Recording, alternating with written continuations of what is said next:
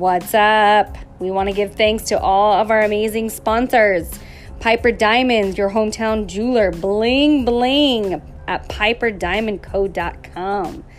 The CardenasLawGroup.com, your concierge level service, which is for all your personal injury needs. And Compton Broomhead Dental at MunsterDental.com. This is top level luxury dental care and Findlay Volvo Cars of Las Vegas. Safety first since 1927. All right, Kelly Cardenas podcast, let's go.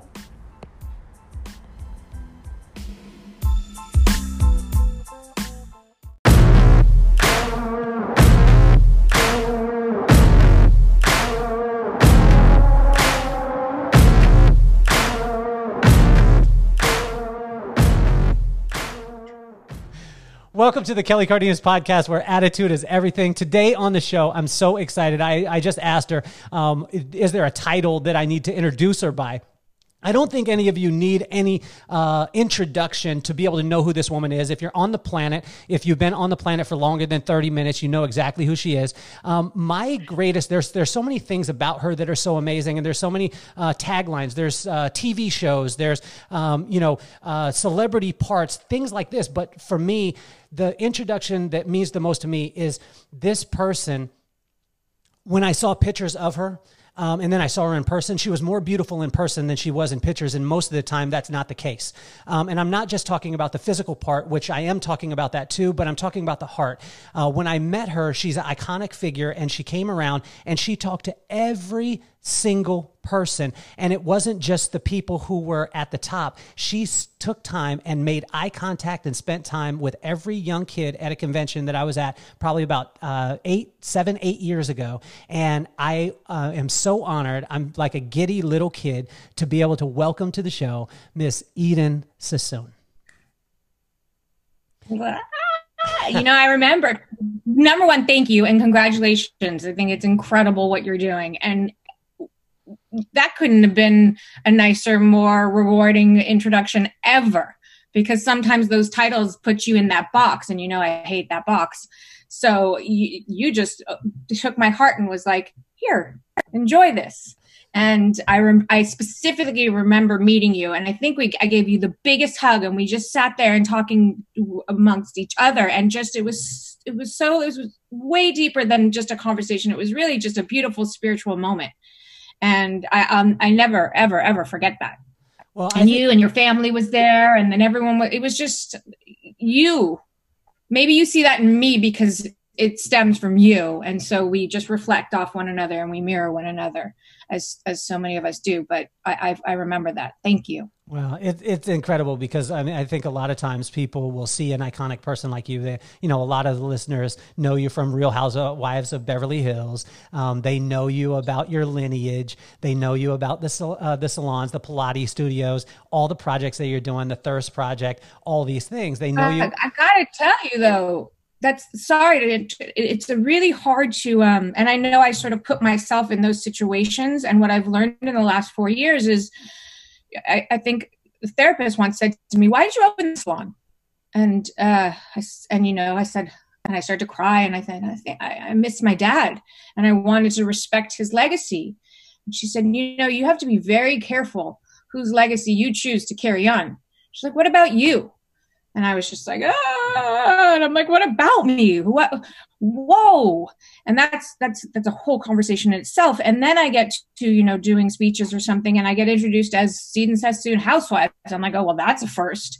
I'm like, I don't really like that introduction either. you know, like it's it's very interesting how we get you know molded into what we've done and the reasons why we do it and then sort of you have to break that mold and and where are you at, at that point in in life? So i think i've i've been um shedding a lot of like a snake over the last few years um and and learning a lot as to what's what is my legacy? Why am i here? My father taught me so many things and i know that it wouldn't you know he wouldn't necessarily want me to keep him alive but for me to be alive Well, I, I think and, that I was thinking about you the other day because we were watching The Last Dance, right? And The Last Dance with Michael Jordan. I'm a big sports fan, and you know, I'm a Michael Jordan fan, and things like that. And I we were watching it, and uh, incredible.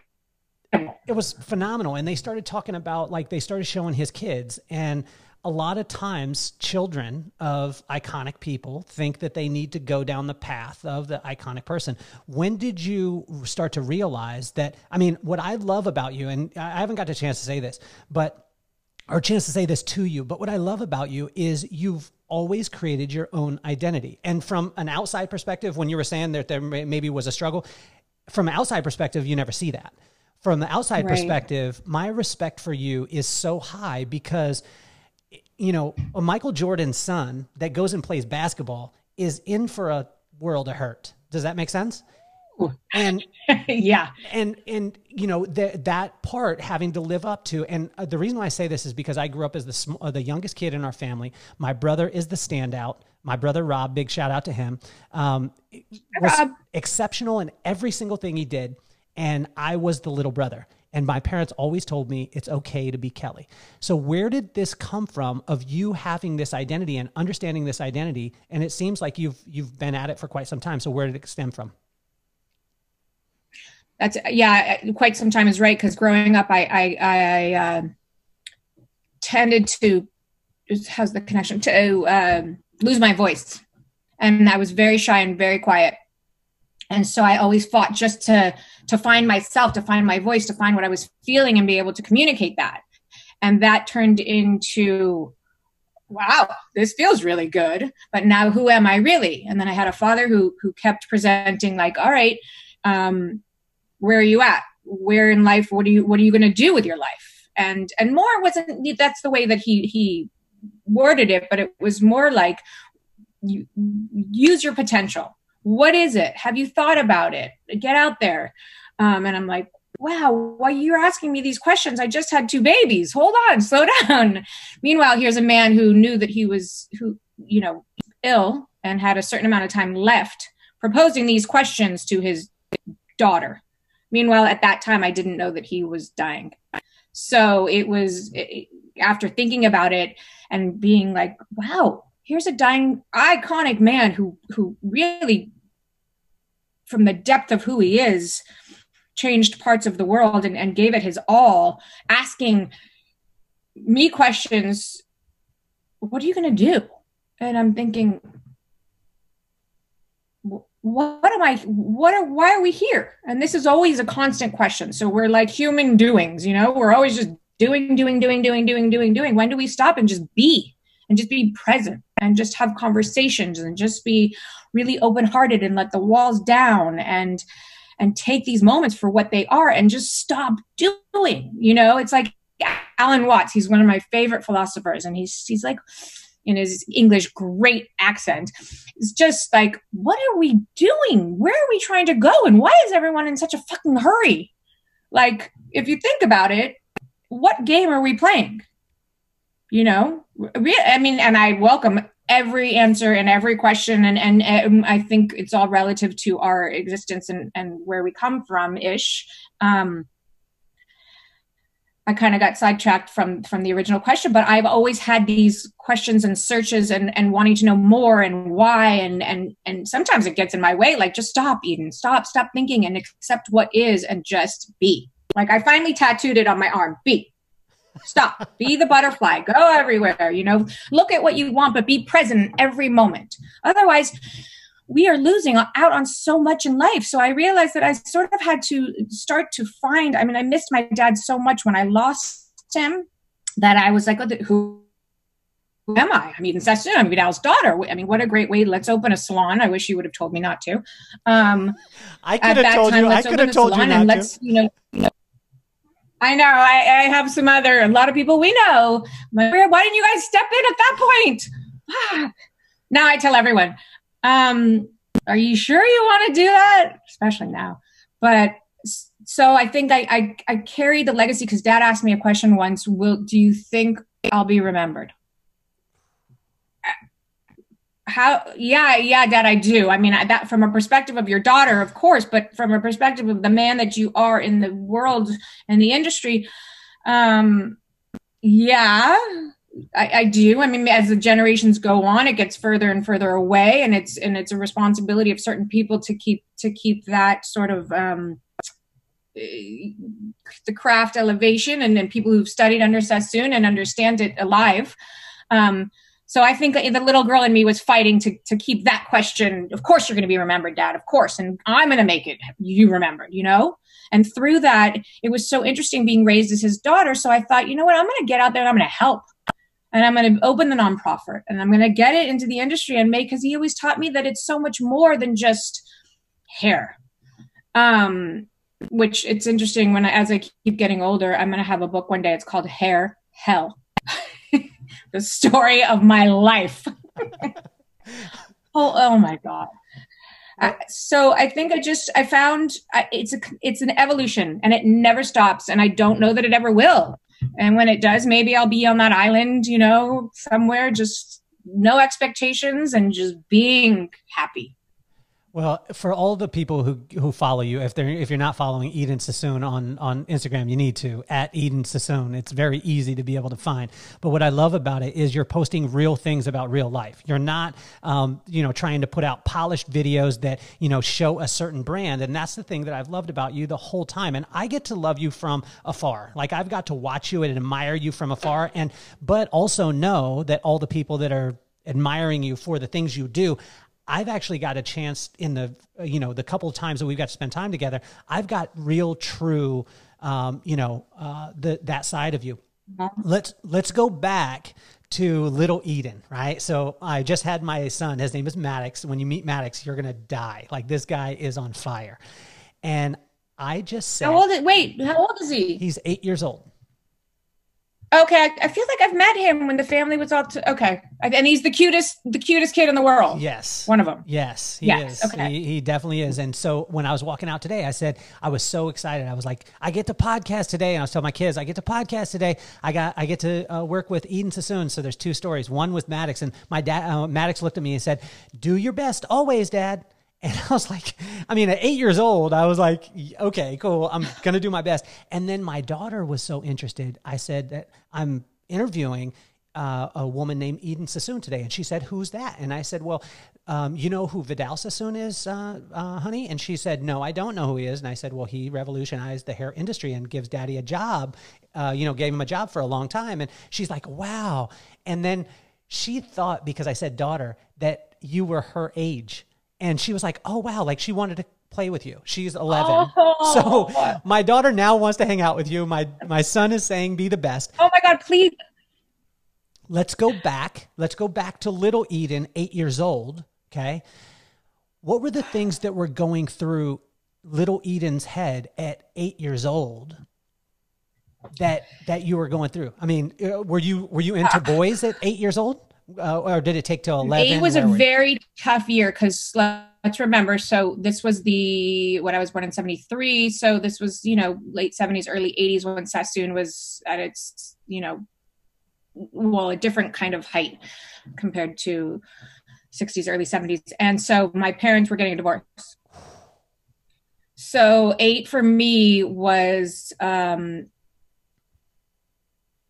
complete chaos in a, in a controlled way. Um, you know, there's no there's no hiding the fact that in my family we have addiction, and um, my sister was sort of uh, on not sort of she was on that path, and my mom was in the beginning of beginning stages of possibly recovering, but there was a divorce going on between a family that I,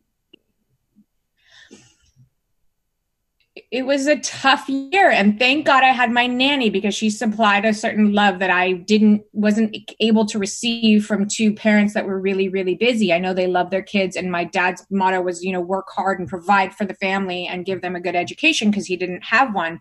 But my eight year old was sad.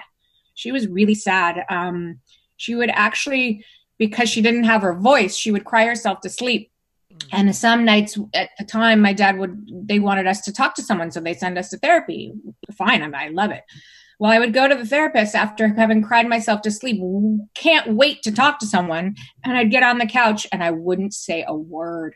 Nothing would come out. I was just like this little ball of of I was sad. I was hurt. Um, and I didn't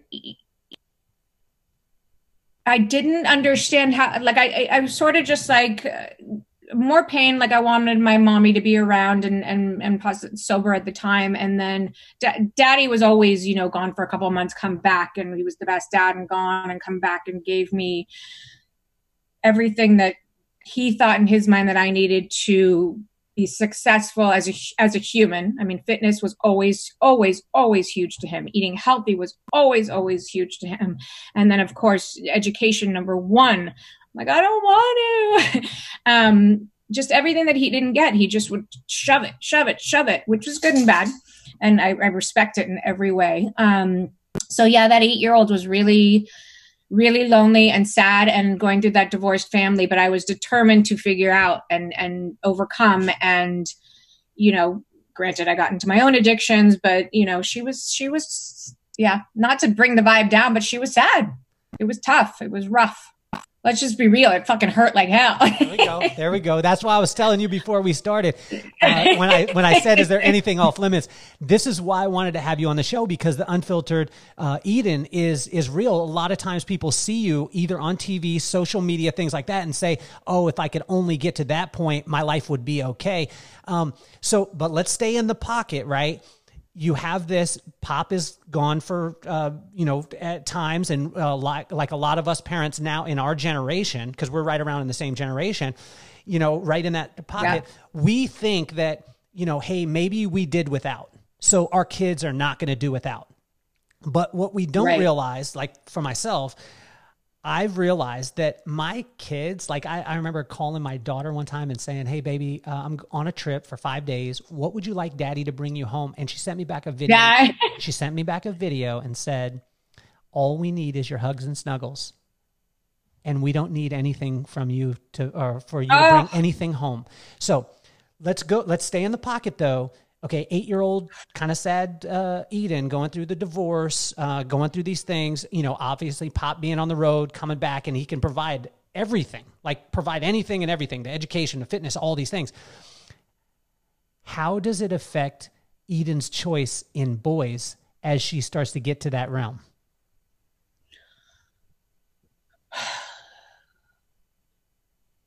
I got to tell you, I've uh, obviously I'm single at 47, been married only four years, two kids, and relationships that I've gone through. I, of course, I jumped to the end to go back to the beginning. Um, I always say, and a good alcoholic chooses another good alcoholic. So I'm eight years sober in December, and I'm single eight years for the most part. Wow. So my choosing men were always men that were either unavailable or I had huge trust issues, huge. I didn't believe that a man, a real man, sort of was present and stood there. I had to, I had to learn it. I, I still have to learn it over time and and look at my father for for the man that he was and and not the the how we all struggle being parents or present. You know, um, and then you have to take that back, you know, if you're smart enough and look at his history and, and my mom's history and how they got together. And, and at the end of the day, it's not their fault by any means. So the men that I've chosen, I mean, small example. So the first in eighth grade, Ragnar, loved him. My dad takes me and my two girlfriends away to Hawaii for graduation. We come back. Who shows up at the airport to pick me up? Ragnar and my sister hold on. stop. And right I get off the plane. Hey, hey, Eden, stop right there for a second. You're in eighth grade, and your boyfriend picks you up at the airport. Okay, I'm, with my sister. Okay, but I'm old school dad. Like I'm trying to choke this kid out. I'm trying to choke him out. I don't care what he looks like. I don't care what his intentions are. I don't care what his teeth look like. I'm trying to punch this kid in his throat immediately if I'm your pop. How, how, you know what I'm saying? Like, not my dad. He was, he was right. Oh, lovely. You came, you showed up and, you know, oh, Ragnar's here. And I'm like, what, what do you not see, dad? Catya is with Ragnar. Hello, my sister and Ragnar. She took his virginity. So that should explain to you the rest of my choices and it does in so many ways you have no idea. And then we could have a talk about relationships and whole seg- it just that could last a lifetime for us. So, in, so, okay, so in eighth grade, your sister. Now we always joke because boys, we always joke and say that bros share. Um, this wasn't a sharing point. Your your sis. Oh, it, never. No. Oh, that's not true. I'm never. Joking. Later it's on, a joke. Life. It's a joke. No, you're right. Later on in life, I got him back. I'm like, I'll take this one for the team. um, okay, so you show back up from Hawaii. Your boyfriend shows up to the airport with the boy. Do you know it this time? And my gut goes like that, and I look and I'm like sure enough, I, I, I just you know when you know there are yeah. a lot of things in life. Sometimes I just know, and that sure as hell was one of them. Wow, and I was right. Okay, so eighth, so Wa- you said Wagner. His, his name is Wagner. Or Ragnar. Wagner. Ragnar. I'm calling you out, buddy. Ragnar. Hey, Ragnar, you need to get punched in the throat. Um, he's an awesome. He's no, really awesome. He's one of my. No, but he's interesting how it happened. We laugh about it now. He's married. He's got three beautiful daughters. but yeah, that happened, and it was it was. And then we started ninth grade summer school, going into freshman year. Meanwhile, my sister just slept with my. I had no idea what was going on, so that was the beginning to a long road of at forty seven me single. Okay. Sober and drinking coffee. so you you go into you go into high school. You, do you stay with Ragnar at the time? Do you stay with him through the time? No, no. You break up with him. Okay. So do you? I, I went. I went uh, bigger and better. Not bigger, but you know, I had some ninth graders to date and some tenth graders. I gotta, you know, forget the Ragnar. Did you they? Just, did know. they end up being? I mean, because like my brother told me one time, and you've met my, you've met my wife. You know who my wife is. Absolutely beautiful, greatest. I mean, phenomenal yeah. woman. And yeah. My brother once told me that my picker was broken. And I was like, what are you talking about? And he said, your picker's broken. You keep picking the same person with a different name, different face, but it's the same person. So he said, I'm cutting you off. Was your was, was your picker broken too? Uh, you know, not with Ragnar necessarily. Imagine this kid in eighth grade who, you know, had all the girls from all the different schools, and and we were like the cool girls from each school. He kind of had crushes on, and I got him. And then my sister comes along and seduces him, and he's a virgin. So you know, I got to give him the animal inside of him wanted to play. So is my picker off? Hold on. Yes, it's a hundred percent off. Do you have a 100% off and always has been? And until now, which I still second guess myself, I just met age appropriate, so finally 55. Okay. Awesome.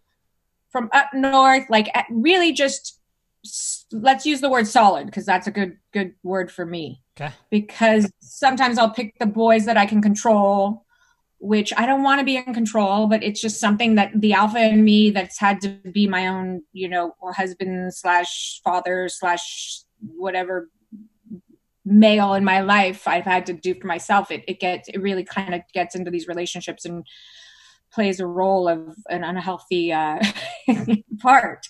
So I, I, I have to, I have to back off and just see you do things differently and let it play itself out as opposed to obviously we know the definition of insanity is running into the same wall over and over again and expecting different results. So i'm trying not to be insane.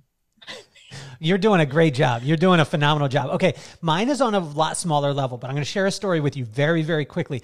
I you I remember when when I when I was single, um, I remember getting a, a 95 dually truck, like this this big huge truck. My my dad's friend needed to needed some money. I gave him the money, and he said, "I'm going to give you this truck because I can't just take the money." I said, "Cool." I took the right. truck. So I used to use this truck on first dates because I did not want people to know. I didn't want a girl on the first date to know what type of car I drove and where I lived and all the stuff. Now, mine's on a lot smaller level. How do you navigate that now, being who you are and going into the dating scene? Because there's a lot of people out there that are hangers on. Now, how do you navigate this, and, and what are some of the, the safety things that you put in play to be able to almost uh, firewall yourself? So I haven't. I've always been like I am who I am. People are good by nature. Bullshit. Um, uh, you know, I've always just let's put it all out there, and I, you know, what are they going to do to me? And finally, in the last year, maybe six months pre COVID, like right around this all going on. Um,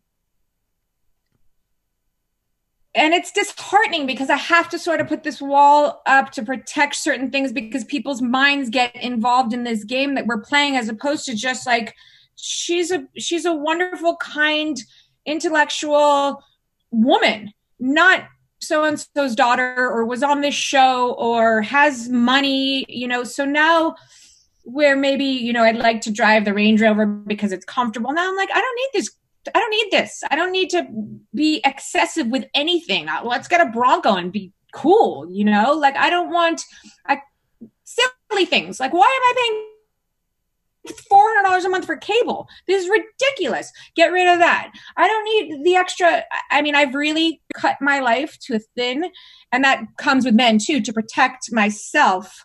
Who are these people, and why do I want to?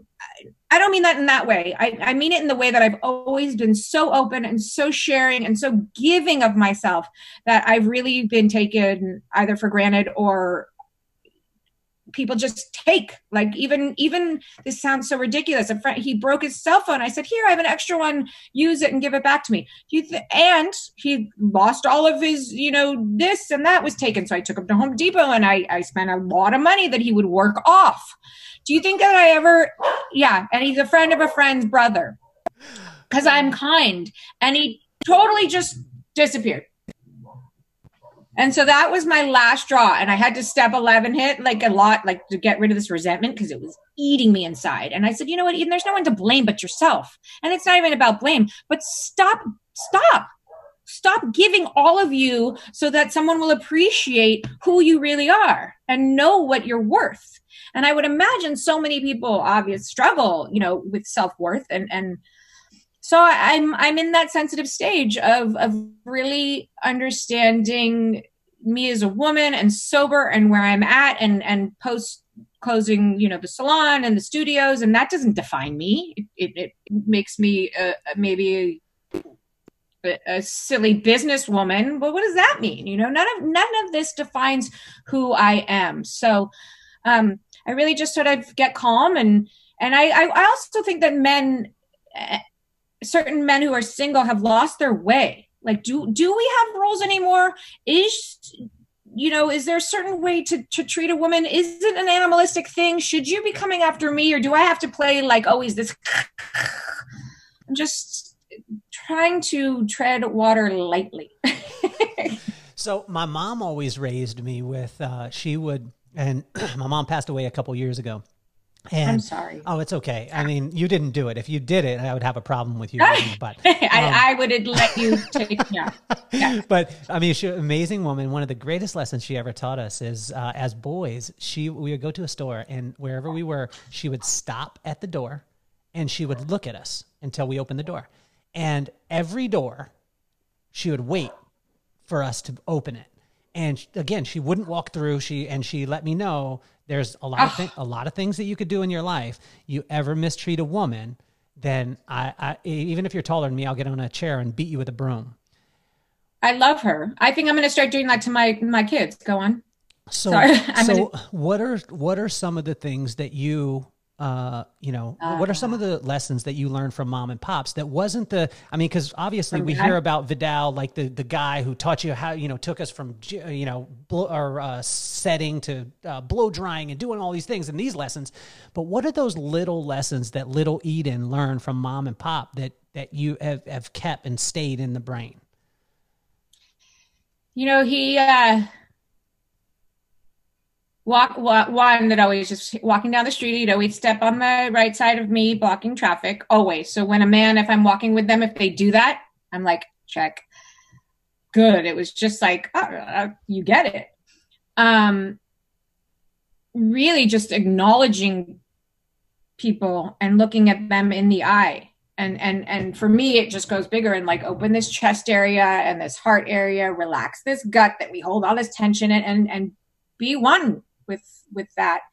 Um or if you would complain it was as if he didn't want to hear it. Like what are you complaining about? You have you you have a beautiful life. Go do something for someone else.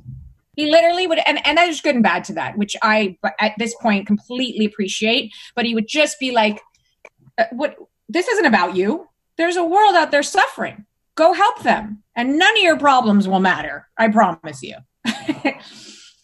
which is interesting because i'll take that sometimes into into you know i go i do go to meetings and and and part of me and I, it's a fine line is i get this overwhelming like what are we all doing here? Sitting and complaining. Let's go build a house. Let's go water lawn. Let's go pick up trash. Let's go let's go be active in our recovery and do things for other people because none of our problems matter truthfully. I mean god forbid unless you're sick or you know don't have there are there are fine line to that. But to be honest i don't have a problem. So i would much rather give my time and my well-being to others. And so i do my best on a daily basis um, to do that. And he ta- and he taught me that. He taught me that. And he taught me to be kind and and to give of myself and to just he had this nurture nature within him that was um really calming and powerful so I, I just i try to just you know I don't try. I, I am just that for others. What about the little things that you said? Uh, one of them, I want to go back to it. You, one of them, uh, you know, a, a, guy or you know, a man. As a man, you saw oh, walking. him walking on the right hand side of you. What are some other triggers? Because another one that my mom uh, got me on. Now it's harder what? today, right, because of technology. But when I was first dating, what she would say is, "Open the door for the in the car for the woman." If she gets in the car and reaches across and opens and unlocks your door, ah. she said, "That's a woman to pay attention to."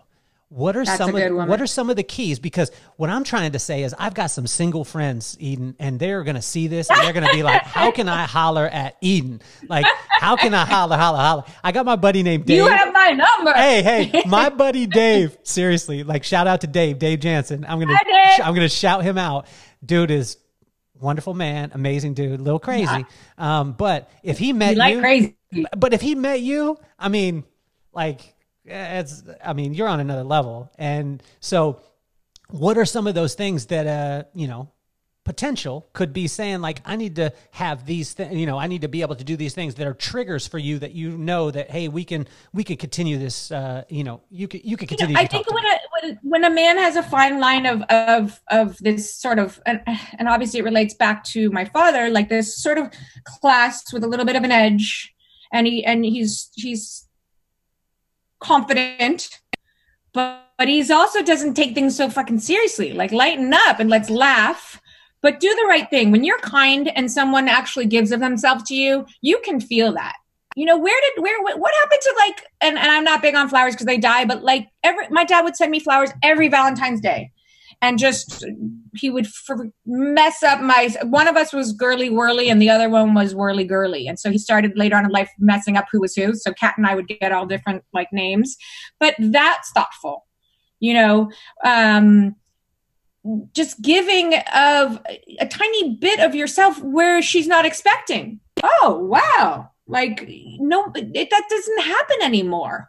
And I feel like as time goes by from, and it's only been what, 2008 he passed away?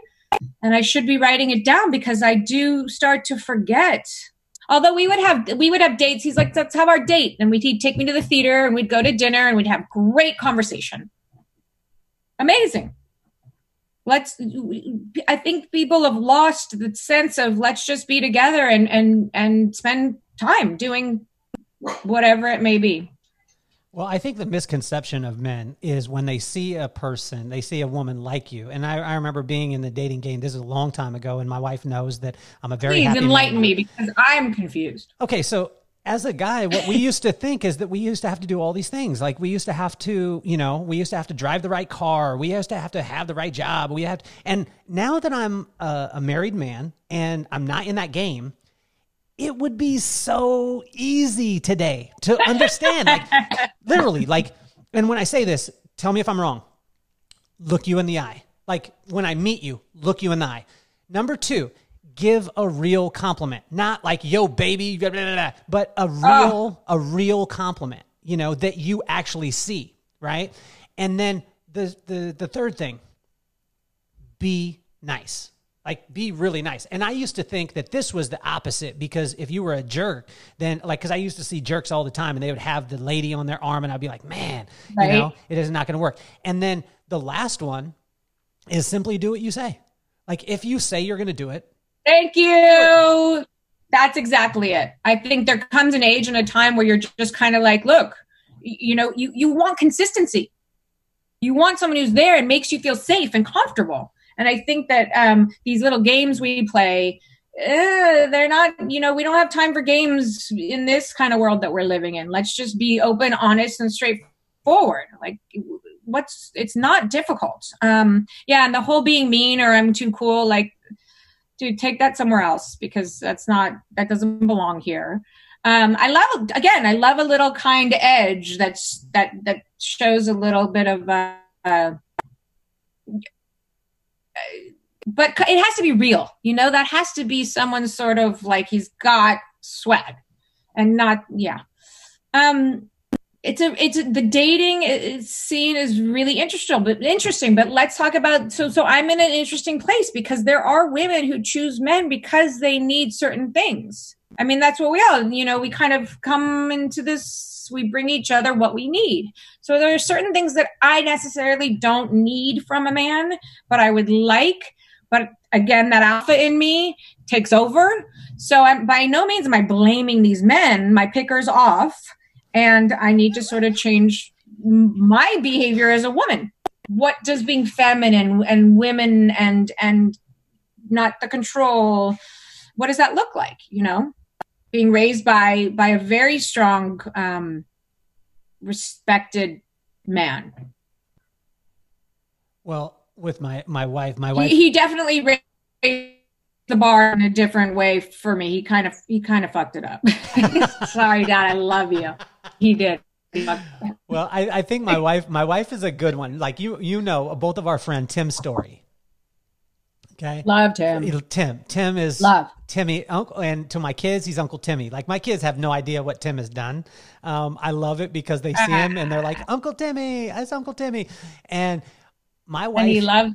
Oh man, my wife is strong with Uncle Timmy because Uncle Timmy, you know, will bring a, a woman around, and my wife will be like, eh-eh, or okay, she can stick around, and he he allows her to just be that real. Do that. I love that. Who's that real person in your Good life? Job. Who's that person in your life right. that is telling you, like, you know, hey, my brother actually told me he, my brother picked my wife. After he told me my picker was broken, he came home from a concert. He said, I know who your lady is. And I said, Who? And he said, Brooklyn. I was like, Brooklyn's my friend. There's no way. And he's like, Dude, that's your right, right, right. Who's that person in your life? Yeah. You know, I don't know that I have.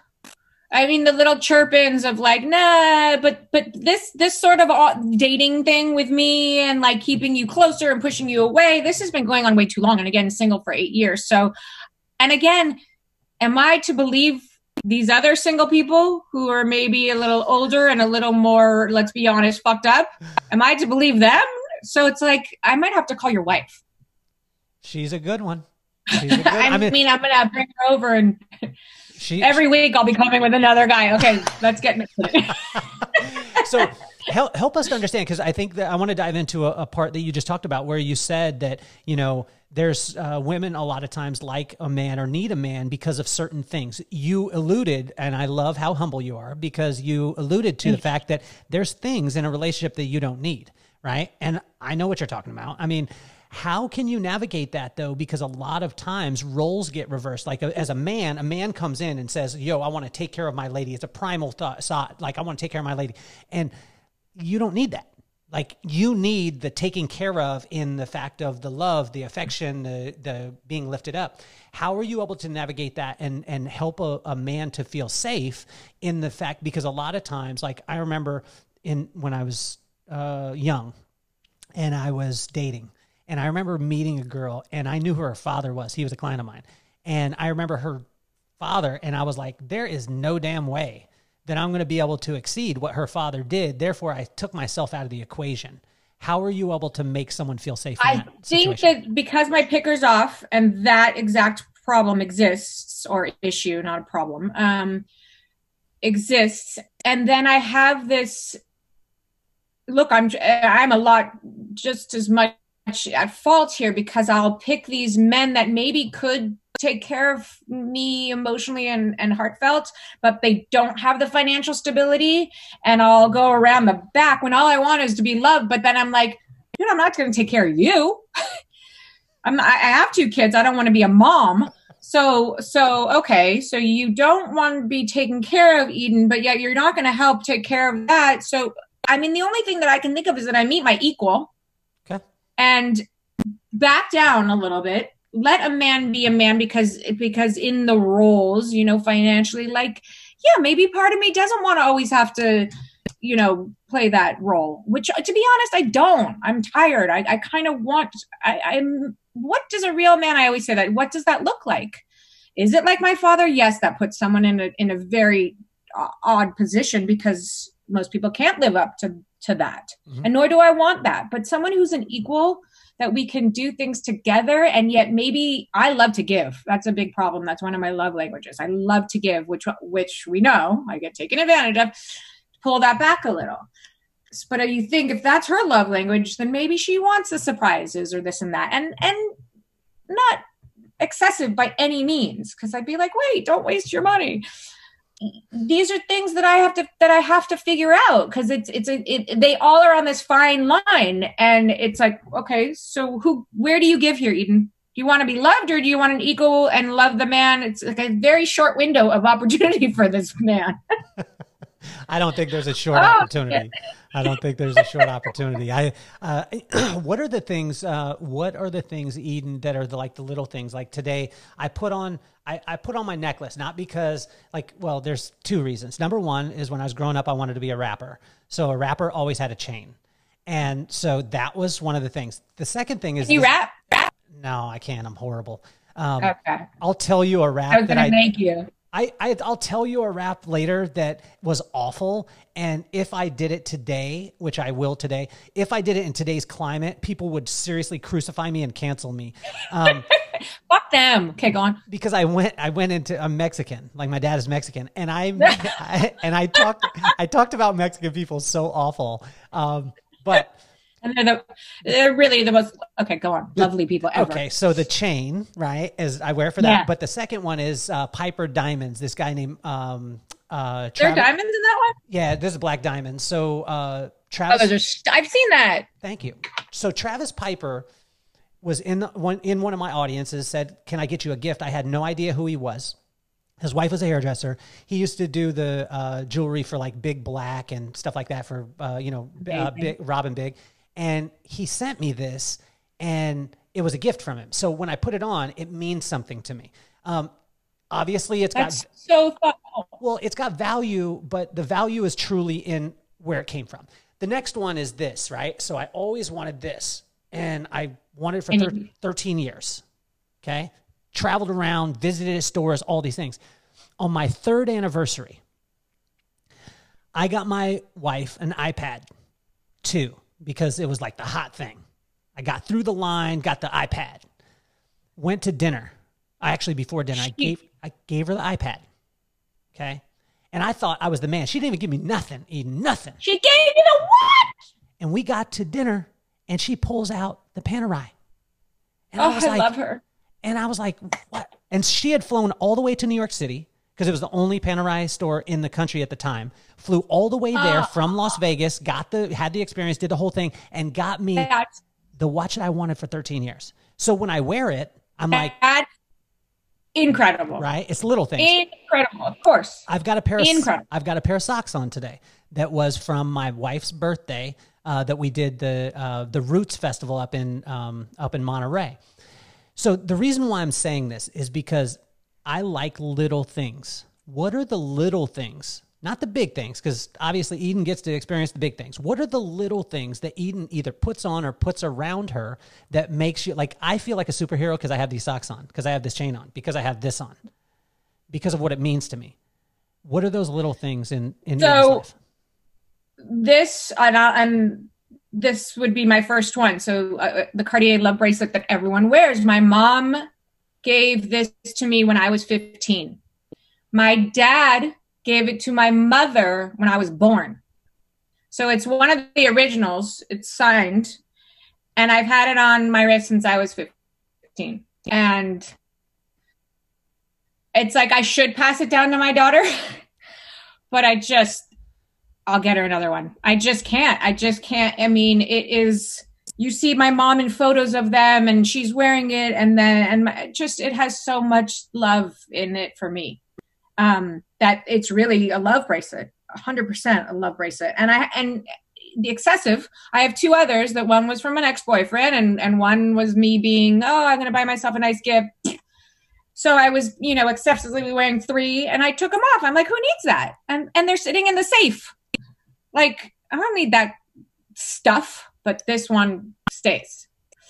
And then, you know, no joke, these tattoos all have a really deep meaning to me. This is my dad's writing from his journal that I, I gave him before he passed, and he wrote in it, and it says, This too shall pass. This is like the, and there's live my daughter, in there, and Ty uh, in another one this was when I got sober and I had to create my own love story with myself. And, you know, it's got that sort of ghetto vibe, like everyone needs a ghetto love story. And joy, you know, I these these are the special things. These are to represent dad and, and the industry. Can you see it? Yeah, the scissors. Yeah.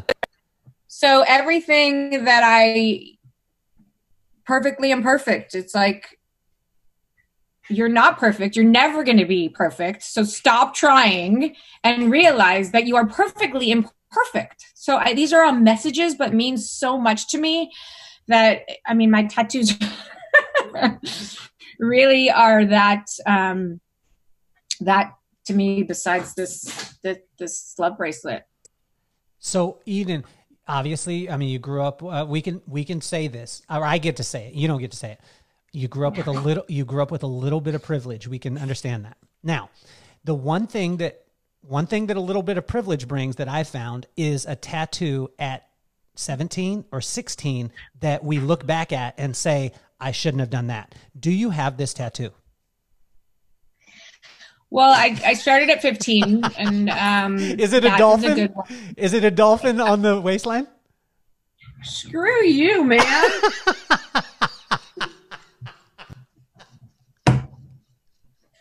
Wait, so the fact that you just said that is hysterical. Oh my god! I went with my ex to get his hair cut, and and uh, well-known stylist, and he's getting his hair, and of course I'm chatting, and you know me and hairdressers, and he's like said something. We're talking about tattoos, and he's like, "You mean like all those middle-aged women with dolphin tattoos on their ankles?" oh my god! I'm like, like that. Yes. She's like, okay. How old were you when you got that one? How old were you? I I was six First one is a daisy, and then I think I got the dolphin. Yes. But then my dad always wanted to come back as a dolphin, so I was happy that I got it. Okay, but the daisy. Oh where where did the daisy? And yes, I have one on, on the daisy come from. Where no where where's the daisy at? Where where do you have it? Oh, it's just on my it's just on my bikini line. I knew it. I knew it. See? There we go. And my best friend, best friend got the same one. so I know, what, what, right? Okay, so what were the what were the advantages? We're we're going to stay in the kind of high school, you know. Er, what were the advantages of being Eden Sassoon in high school? Because, I mean, like all of us, right? Now, where'd you go? Where'd you go to high school? So I went to Beverly. Okay, so you went to Beverly. Yeah. What, what, were the advantages? What were the? I mean, even though there were probably some, you know, questionable uh, uh, decisions at the time, what were those things that, like, yes, we did this. Like, this was so great. What you cut out a little bit. There, oh, wait, there you are. I was saying, what were some oh, wait, of the? So the well, you have to remember. So I'm the youngest of four. So I had my sister who was five years older, which uh-huh. was a wild one, but amazing, and everyone loved her. And then my brother Elan, who's four years older, and like the coolest guy ever. And then my brother David, who was well liked by everyone, but didn't really go to school with with us. And then me. So here I have these older kids. By the time I get into high school, granted my sister's sleeping with my boyfriend, but she's out of high school, and And my brother's a senior with all of his buddies. So I come in as a freshman knowing everybody for my whole life.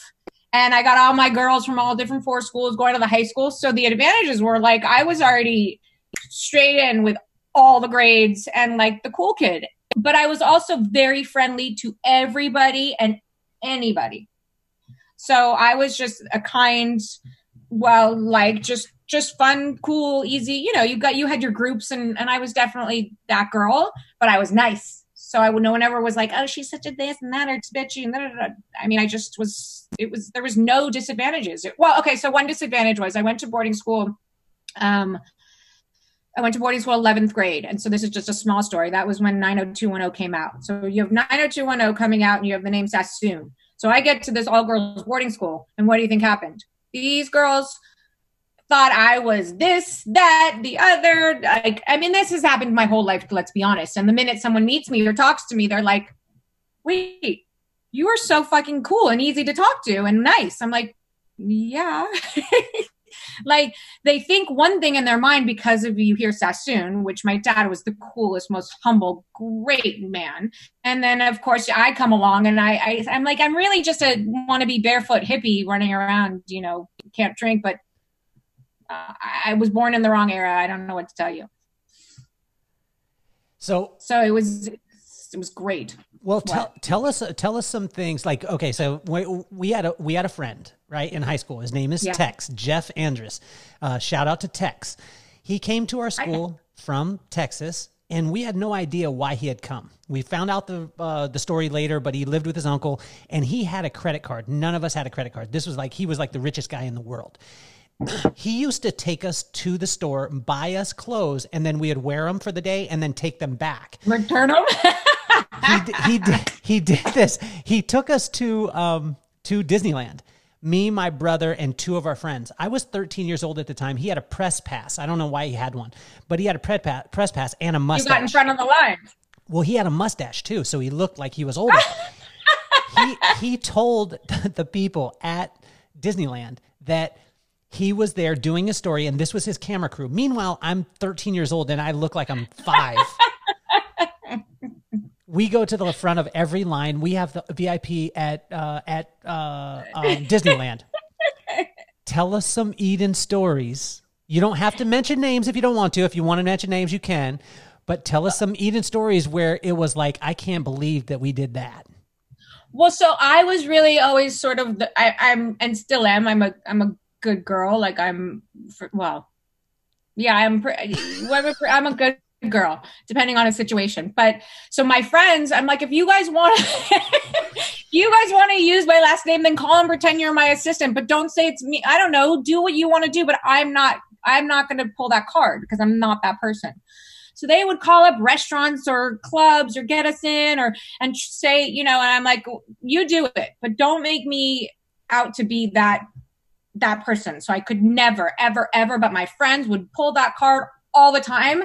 And for the most part, it, it worked, but, but I'd make sure even till this day when I go, to, like I was just in Palm Springs and my girlfriend was with me. If my name's on the room, I look at that person. I said, you treat the staff like shit. I'm to kill you. You overact to something. I go, you remember my name is on this room. And the last thing I want is someone to think that I'm an asshole. so it's one like kind of disadvantage because I'm like, be careful. Um, but as a kid, oh my god, my dad had a oh, poor dad. He had four kids who took total advantage. oh, poor dad. We had an account at Nate 'n Al's in Beverly Hills, which is the dumbest thing he could have ever done. But he wanted us to make sure that you know we could go and eat after school, or you know, it was it was our account. Well, each kid showed up with like 10, 12 friends at a time. And we would take over half this uh, Nate 'n Al's deli. And my dad would get these bills. Holy shit. I'm like, well, why do we, have, what do you mean? What am I telling my friends to wait outside while I'm eating? Of course, you know. And he was always the type of man that the credit, the, the bill came, he got it, you know, which, so I, I don't know. I mean, things just, but I was always very quiet and like stood back and just kind of like, well, I, I'm just, mm, I don't know. I'm just I'm the same as you. So wait. So then my dad said, he said, get a job. And if you want to drop out of school, because I did, I thought I wanted to be an actress. If you want to drop out of school, get a job. I said, fine, I'll get a job. I can be like everyone else. Meanwhile, some of my girlfriends were stripping. I was like, damn it, why can't I go do that? I'm like, I can't ruin his last name and be a stripper. Um, and so I'm like, okay, so I have to get the right job. it sucks. I'm like, fuck it, I'll just work at restaurants. And I loved it. I had the best time. And he's like, what are you doing? I'm like, you told me to get a job. I'm going to get any job.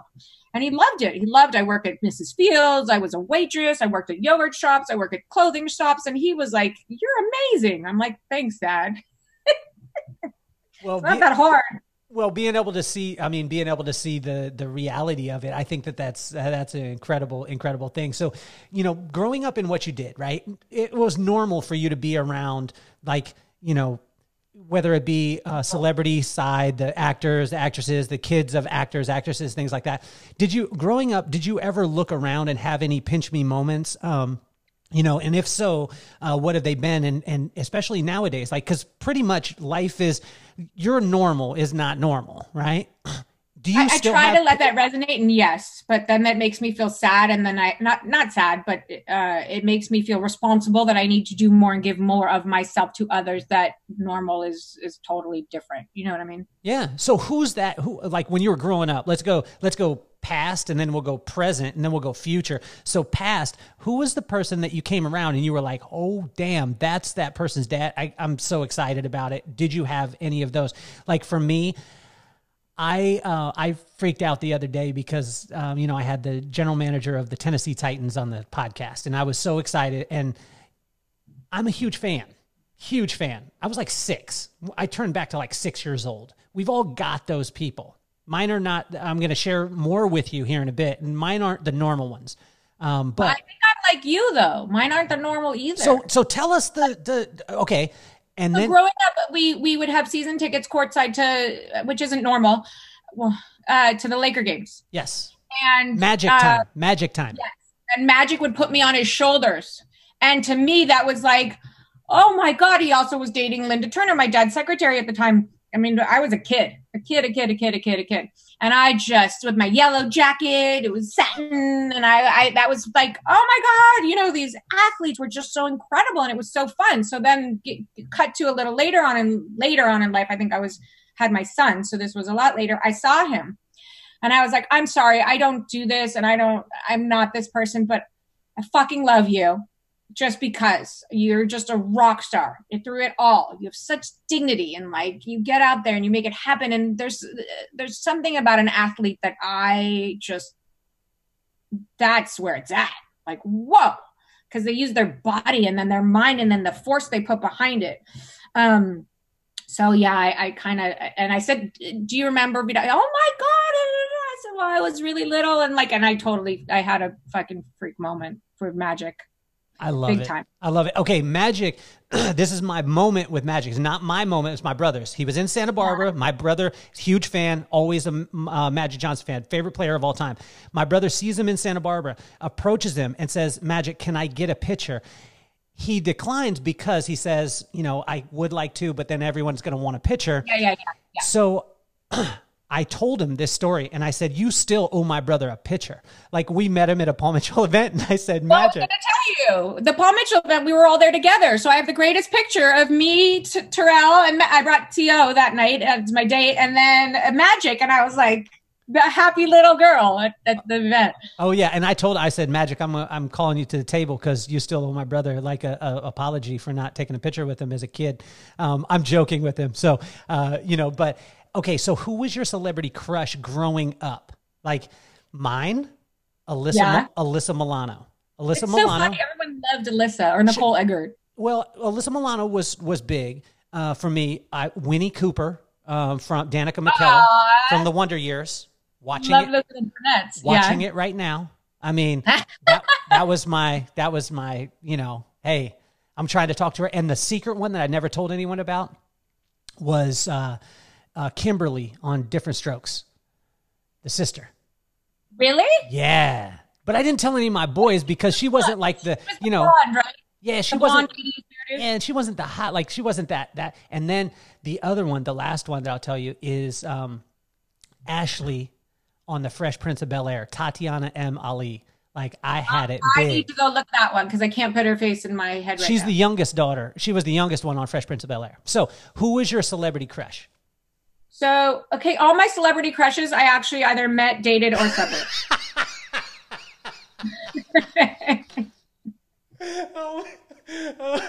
How far do you want to go back? Let's go And back. Let's go back. you know, I have a celebrity crush now. I'm just like, can someone please get his 23 year old girlfriend away? And I, I do I do I resemble Fergie at all? I mean, because Josh Duhamel, hands down, I would maybe just cater to for the rest of my life, and that's a large thing for me to say. Hey, Josh, you better recognize Josh. You better Ah. drop that 23 year old. You better come in. I mean, I, I tell you. Okay, all right. So, who who who was the first? I mean, anybody anybody else? Who was the one that you didn't tell anyone about? oh God, as I was a kid, why do I like I block out these mem? Well, you know, music was a big thing for me, so I had crushes on random like Prince and Boy George and Duran Duran, and like they were in my heart. It, it was different. It was more like, oh my God, I love these people. Whereas now, physically or looking at it, like obviously it's not that that type of thing. Um, as I got old, a little older, it was like you know the, the Stephen Dorff, who uh, we have a past, and Neil Patrick Harris before he was when he was straight. I loved him. We loved each other. And Scotty Caan, who was my boyfriend forever. Um, so it was like these. Oh yeah, and then there was Orlando Bloom. Yes. Ah. Orlando Uh, or was or Orlando Bloom before Big Fish?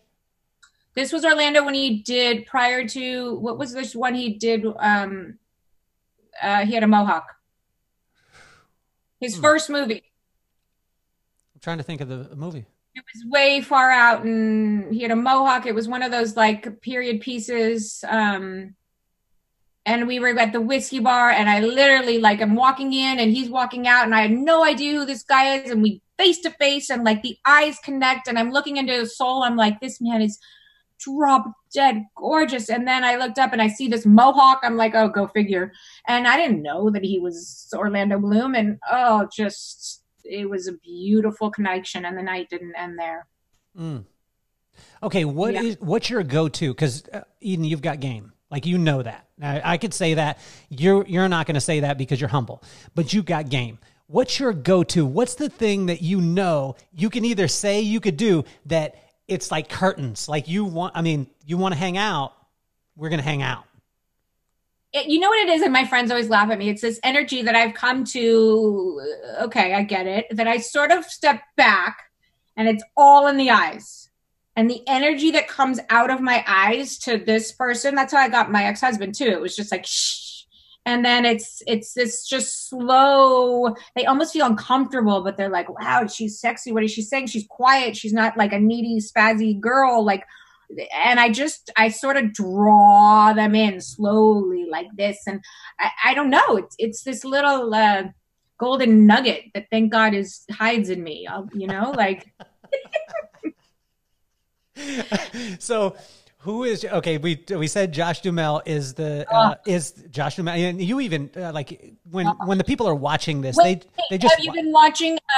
Uh, what have you been? Uh, Kingdom, Kingdom. the MMA. They're fighting. Oh my God, it's so good. It's on Netflix. Kingdom. The lead. First of all, they're all incredible. But Frank, Frank, I'm forgetting his last name. Oh, what? I, I mean, I guess I have celebrity crushes more in my older age than in my younger age because I kind of maybe it was because back then I just got whoever I wanted.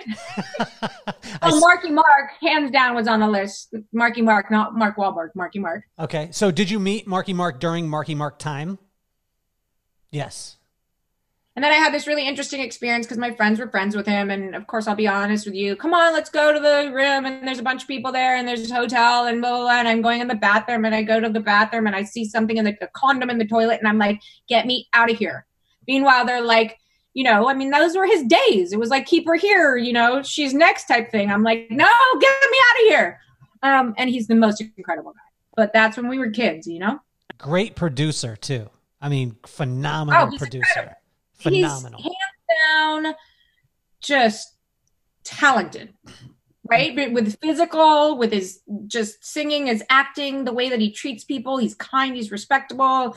I love that he's been married a long time and has a family and you know plays his part and yeah he's a good guy. So you know we we uh sorry that i had to bring up that bad moment for you mark but well, I mean, I tell you, Entourage, life changing. Um, I'm a big fan of Ballers too, which I think is great. So let's go to the future. Who is the person that you haven't met that would be that, oh my God, that would turn Eden into that five year old that was like, oh my God, I can't believe it? Who would that be now? As like a crush or as like a mad respect? Let's do both. Mad respect would be like a Denzel Washington.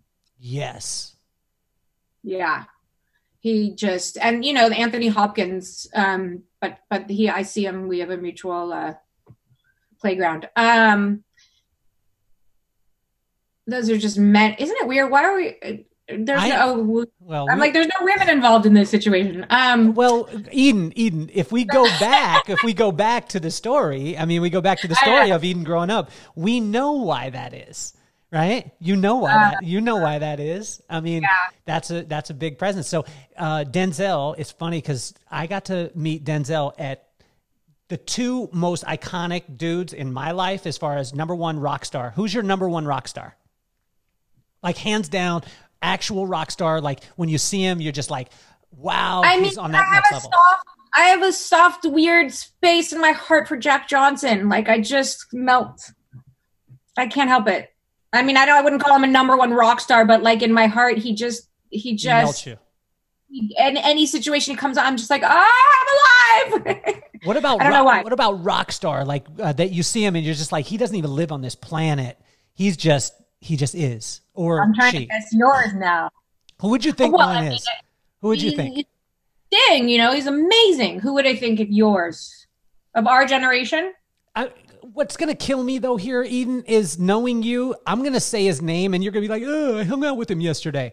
Um, no. So I'm just joking with you. You're gonna be like, "Oh, he's in the back room. Well, let me let me hey, bring him out." with my sister. No, he's, he's making tea right now. Um, you know, so, something. He's doing Pilates in the back. Um, oh, that would be awesome. Who is it now? Lenny Kravitz.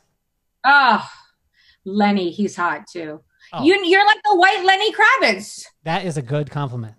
That is yeah, a, hey. totally like you just got to get your guitar and like you learn yeah. how to play, learn how to sing, and well, uh, this is our make believe world. You're totally. I could see the two of you on stage like rocking together. Yeah. okay, the second one is is not as popular, but I think that this guy is the sexiest man alive. Alive. Who? Rock star or just Maxwell? I mean, that there's that song. Yeah, he's now I'm talking early Maxwell when he first came out. Urban Hang Suite, Urban Hang Suite, angelic, sexiest man. He is born on the same day as me. I have not met him yet. I want him on the podcast. I'm going to really? stay after him until I get him.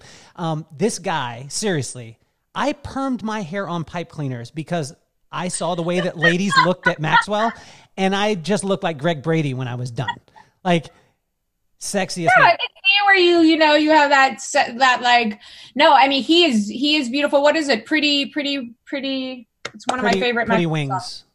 oh god that okay yeah. eden eden i'll tell you this do not listen to urban hang suite with anyone who you don't want to have a oh, relationship oh, with well, I need to, I need to, I need to download that. Then. Urban Hang Suite, the first one. I'm telling you, this is like you turn that on, it's on. You don't even need your game where you pull them in. Just turn that song on. It's over. Like, don't play Maxwell with anyone who you just want to be friends with. You don't need. Okay. You just need to turn it off. Uh, just leave it for another day. But the reason so why I just made a list on my on my phone, which I should turn on for a second, just because I made a list of in my in my uh, music. Watch, I'll show you. It's really kind of funny. So, can you see the top of that? Uh, nobody. Uh, nobody but you. Who's the the one? The one. So the playlist is called the one. Oh yes, yes. You better put Maxwell in there. So I have to add him in there because I'm like, oh, these are songs, and they're all country love songs. I don't know what happened to me, but it happened. Um, I have to add Maxwell in there. And you sure. need to do D'Angelo. D'Angelo, the first one, Brown oh. Sugar. Brown Sugar. Yeah, but is that for the one or is that the one right now? That's kind of a one right now. I'm telling you. I, I mean, it's good. So and then, and then you're out. The song ends and you're out. well, I was I was I was telling you about uh, meeting Denzel. So Denzel, I met him at a uh, Lenny Kravitz concert. Where where were you? Not so not this, here. No, this was in Vegas. So this was years okay. ago. We go to a it's uh, uh what was it? Intel.com had him at a private show. So he didn't play any of his normal stuff. He played all the stuff that real fans like. And then yeah. my buddy was security, so I wasn't Eden Sassoon. So I I went backstage because of the security. And I was hanging with uh, Cindy Blackman, his drummer, and yeah. I told her that my brother had just graduated from law school, huge fan of Lenny Kravitz too she signs one of the sticks for him that she played with, and I look over and I'm sitting next to Denzel. And then Lenny walks by and I high five Lenny. So I high five Lenny. I'm sitting next to Denzel, Denzel, and Cindy Blackman is right there. So exactly. See, to me, this means so much and, and is so special because these are, and, and we don't know them personally, personally, but they're like well respected people. Like you can acknowledge their craft and like they, they make a difference in certain ways as opposed to just taking up a certain amount of space and, you know, hot headed. So I love like, I, I'm sitting next to him and like, ah, what a, what a moment to remember. Oh, it's crazy. So uh, let's let's go back to uh, to Eden too, because uh, you know that's why we're here. We're not talking about Denzel and uh, and Lenny oh, Kravitz, oh, although it's cool. Although it's cool. Talk to, to me about attitude because it seems like like your attitude it it reflects what my mom taught me. She taught me one word that would make me successful in my life, and it was like this: shit. Um, and she would do that, saying like, "This happened, Shit. Okay, let's move on. Uh, that's like, yeah, and, and what the fuck? Just let go, move on. and go. where, yeah. Like, how did that attitude? You seem to have such a positive attitude moving forward, and you're you're working with so many different causes. I've seen you through your social media, all those things, which has been so amazing. You've talked to women about uh, different, um, you know, body aspects that you know most women are moving towards. That you said, you know what, my body's beautiful and your body is beautiful. Let's move forward on those things. How have you been able to keep that attitude, being in the environment that you are constantly in, which is probably not the. I mean, a lot of times people think of that as a hostile environment. I think that also goes against where, oh, this girl's showing up and she shows up like this. Oh, she's really cool and nice. So the idea of the environment we live in where a lot of people get sucked into it, and one being my sister, and she's not with us anymore, God bless her. But I, I kind of keep it, I watch it from afar. And, and yes, I've partaked. You know, I, I was 19 when I asked my dad to get breasts because I'm flat chested and I didn't feel like I was, I was good enough. And I didn't realize until I was 39, 40 that these breast implants are making me sick and they have to come out. And, and, and in that regard, it was my responsibility to give back to women and, and share that because more and more women are getting very sick from breast implant illness. So that's something that, that I, that I have to take on upon myself. But then, you know, two years ago, I had a lot of extra skin here, and the doctor wanted to, they wanted to do it on the Daily Mail, and he's like, "Hey, could, well, we need it." I'm like, "Hell yeah, I love you, fighting that." and um, and I shared the first 30 days on my Instagram live every day. I talked about my swelling, my bruising hundreds of women were like, Thank you. I respect you. No woman in your situation would ever be this honest and open. And I'm like, It's my responsibility. If I choose to do it, why not share it with everybody who wants to do it but are too afraid to show the truth? So, you know, even with, with my sobriety, it's very important to me that I share that and I'm open and that other people can come to me and talk about it. And it's like, where do we get all these judgments in our head to point the finger and talk shit about that or that or this or that. It's like, I'm going to just be me, put it out there. Those of you that resonate and need my, my service by any means, I'll be of service. Um, and I, all day I talk to random people on Instagram and I love it. And they're like, I didn't think you talked to me. I'm like, I'm, I'm just me. Oh, how can I be, what, I'm here. What do you need? You need me to hold, talk to your, talk to you, hold your hand, share. It's, it's really a beautiful, um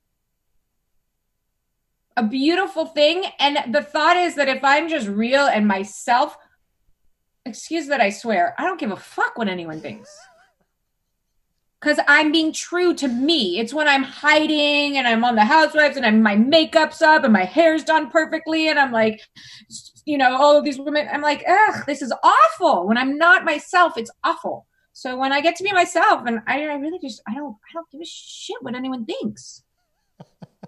so, so when you're when in the normal life of Eden, right? So again, you're you're you know you you are around uh you know you hear people say it all the time. You're the sum of the five people that are around you or closest to you. You hear this all the time. Um, getting into the circles and the orbits that you're in right? The the pedigree kind of help that uh, kind of help that situation. But then you start to be around people that that you you know, you say something like you have an idea, and probably all your friends around are like, okay, cool, that's cool, Eden, go ahead. You want to change the world? You want to make wells around the world? You want to do this? Oh, that's awesome. How much of an effect does that have on you? Because there's so many people out there that maybe have an idea, and then their friends are that, uh, I always say they have a flat tire. The friends are like, that'll never happen. But you're around a, a, a different thinking. But I feel like. Yeah a lot of the time I have been the oh wow, it just came to me when my dad said he was the the engine that that kind of created the group to to keep moving forward. Weird. Um, I feel like a lot of the time I'm that. And uh, speaking of of uh, Africa and Thirst Project, um, I was going no matter what. And and Michelle Mitchell is my dear sister. We are soul sisters. And so I was at actually at the school at the time and we were talking and she's like, what do we, you know, Christmas is coming. And I'm like, forget all that vacation stuff. Trust me, I'm the first one to jump on, you know, the, the next plane to go sit on a beach somewhere. I'm like, guess what, Michelle? You're coming with me to Swaziland. I don't know where that is in Africa, but we're going and we're building wells with Seth and Thirst Project. And she looked at me like, and I saw it and she's like, okay. And we were in Swaziland, had the best, I don't know, 12 days and, working our butts off and building wells and laughing and, you know, the whole nine. So I feel like there's only a few people that have that spirit and that sort of drive that are like, all right, let's go. I'm that person. The women that I've grown up with or that I surround myself with minimally, they don't they don't have it. They don't they don't have it. And so i kind of do things alone or meet people. Like i'll go to spiritual groups and and surround myself with different people outside of the group you think i would hang out with. And she's like oh, eden we want to invite you to come to bali with us. And i said okay. I knew one person that was going. And i went for 10 days with a group of incredible people. So I'm just very adventurous like that. I think that a lot of people in in the situation that you would think of where I've grown up and how we're raised like to stay stuck in their boxes. Cut to the beginning of the conversation. I don't like that box. I don't like I leave LA, I get to not be the daughter of, not be from the housewives, not I get to be me completely without that extra pressure and I can and the world, I mean this is a huge world we live in and and there's a lot happening forget all the bad stuff, but there are people that need other people like us. And so I just, my spirit just goes. And I don't have a lot of people that, um, I can maybe pick up the phone, but a, but a few, Michelle being one, and say, "Hey, this is what we're doing. Let's go." Well, I think from from a listener standpoint, everybody that's listening, I mean, everyone that's listening is freaking out that you're on here anyway. But what would you say to a person listening and seeing like an iconic person like yourself? And I know when I say that, you almost, I mean, those of you can't even see her. She's cringing when I say iconic, which you are. okay. And that's why you're so lovable. That's the reason why you're so incredible, is because when I say that, you're like, eh, that's not me. I'm a person. Okay. Speak to the to the fans out there or to the person who sees you on the street how does a person in your situation want a person to approach because we appreciate it, right? You appreciate those things. But when you have a person that's like, oh my God, ah, that doesn't endear you. Um, and a lot of people think that, you know, oh, you're some person from another planet. When you when you're in that celebrity sense, and I know you even cringe when I say that, when you're in that celebrity sense, how does how does a celebrity want the people on the street to approach? or do you not want them to approach?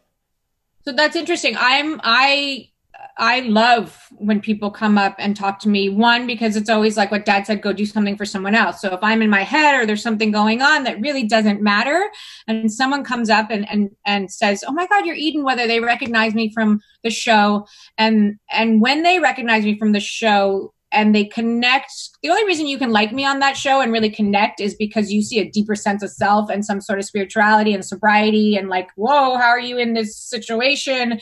So the people who like me from that show, I know are either in a struggle, you know, or they understand themselves in a different way and they're watching this for mindless, you know, to get us out of our realities of, um, so I love it. I immediately, I'm like, ah, hi, and I give them a big hug because I mean, we all just it does. It, there's only a filter between us because our brains say, "I don't know that person." Well, guess what? It's an energy. Of course, they come up and they're drawn to you. Right there, your energies are doing a dance. And so, people who cut that off, I'm not that person. I can never be that person. I am open, welcoming, inviting, a talk. Most of the time, I'll sit down and have a conversation with you about I'll know their whole life in five minutes, and we're on to opening the. Oh my God! Thank you so much. I just that's what naturally happens. I so then I have to turn that around, and so I went up. Of course, sports fans. Um, the kids were younger. We were at the Malibu uh, cook-off, and I don't know two basketball players. I don't know who they were, and we're all the same again. Like we're all one, you know, in my mind. So I'm like, oh, let's go get a picture with them. Well, just like you know, if I, if I do it now, everyone's gonna want it, and I'm like, oh, okay, screw you. Like I think that one, yes, you're talented. Two, I understand that people know who you are. But guess what, dude? Your your fame of like you're a basketball player and you're making millions. You need to respect people that come up and want a picture. My dad never, this is probably where it comes from. Let's go back to the beginning. Ever shunned someone off, never said no, stopped and talked to them, took pictures wherever they needed, was very open and polite. And when I was with him as a little girl, I remember I would get in he sponsored the Olympics in the 80s. And these people were going nuts. And I'm like, what? Why is everyone freaking out? This is just my dad. Like, what is going on here? They wanted pictures and pictures, and I would literally be like, here, come here, come here, get the camera, dad, dad, dad. And I'd always be helpful to the person really just like, like wanting to meet this man. Um, so that played an impact on me. Like, you give of yourself give of yourself no matter what. What is so damn important in this world that you can't take a minute to a half hour out of your time to eh, you know be responsive to someone who actually admires you for whatever reason that may be. So i'm i'm big on on you know we're all the same completely the same. And if someone disregards you that actually really pisses me off. So you said you said that you're a big sports fan right? I'm I don't know if I'm a sports fan or I really just respect athletes. You like the athletes. Okay. So do you, are you a Laker fan then? Or, I mean, because you grew up in LA. Are you a Laker fan? I'm a, yes, 100%. Yes. Die, die, die Easy? Are you a Die Easy fan? I'm an old school Laker fan. I'm not, I don't know, like, I'm old no, now. You're not old. You're young. You're young.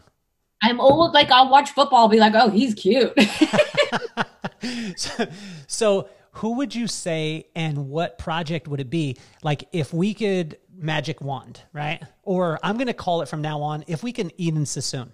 Um, because that, if we can Eden Sassoon a situation, who would it be with and what project would it be what what like if you could grab anybody and say hey let's utilize your skill set or who you are and what you do in your wheelhouse i'll use my wheelhouse we're going to put this project together who would that be and what would the project be? Whew, that's a t- that's a difficult one. I mean, the project would be I drive around LA. I don't know. You're in, you're in Vegas, right? No, I'm actually in Carlsbad. So the next interview, the next interview we do is going to be in person. I'm going to come. Oh up, yay! I'm going to come up to you, or you're going to come down here. And no way, I, I would love that. Okay, and we're gonna yeah yeah yeah, which is gonna be good. So. I have a big problem with um. So I've been known to help a lot of of. uh there's no other way for me to politically say that's correct of people who, who live on the streets. And it breaks my heart. And I, I i i cannot understand how this is happening and how it's gotten so bad. And then you add mental illness right in there with it. And then you add addiction in there with it. And and it, and you spin out. I mean you cannot wrap your mind around this.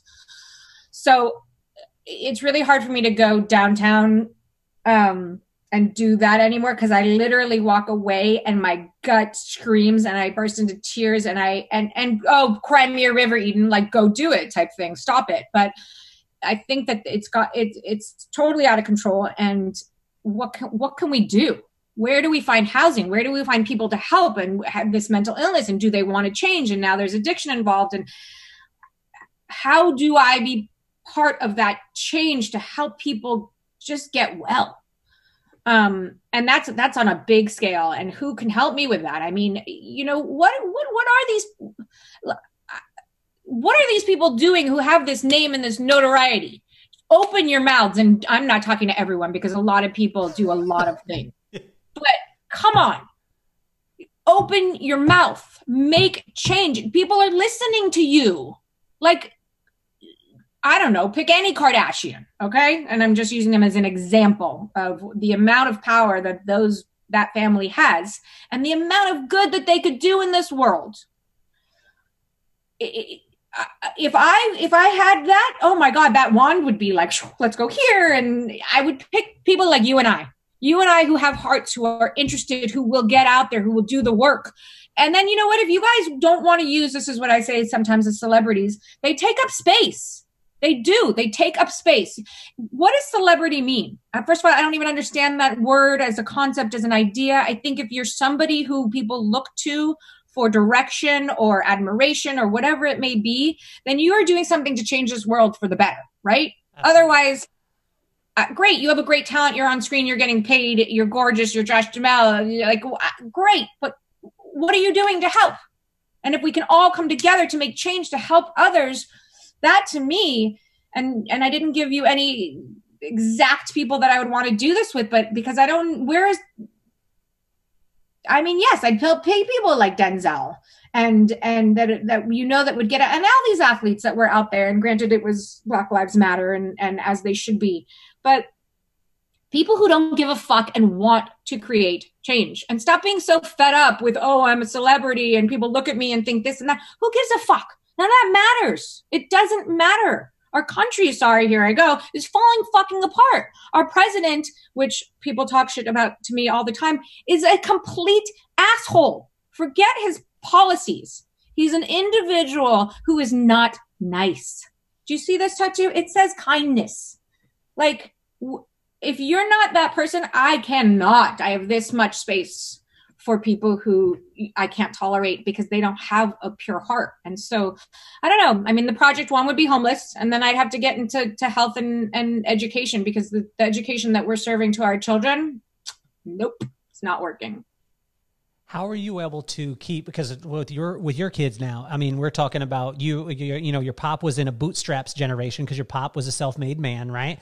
Um, you know, revolutionized the the hair industry. I mean, iconic. I remember people saying when I was growing up, if well, like when I first cut hair in the garage, actually it was in a double wide mobile home in the bathroom, and oh! pe- and when I did it, people said, "Who do you think you are, Vidal Sassoon?" Like that was yeah, the joke. Like, yeah. Does that make sense? Like, who is that?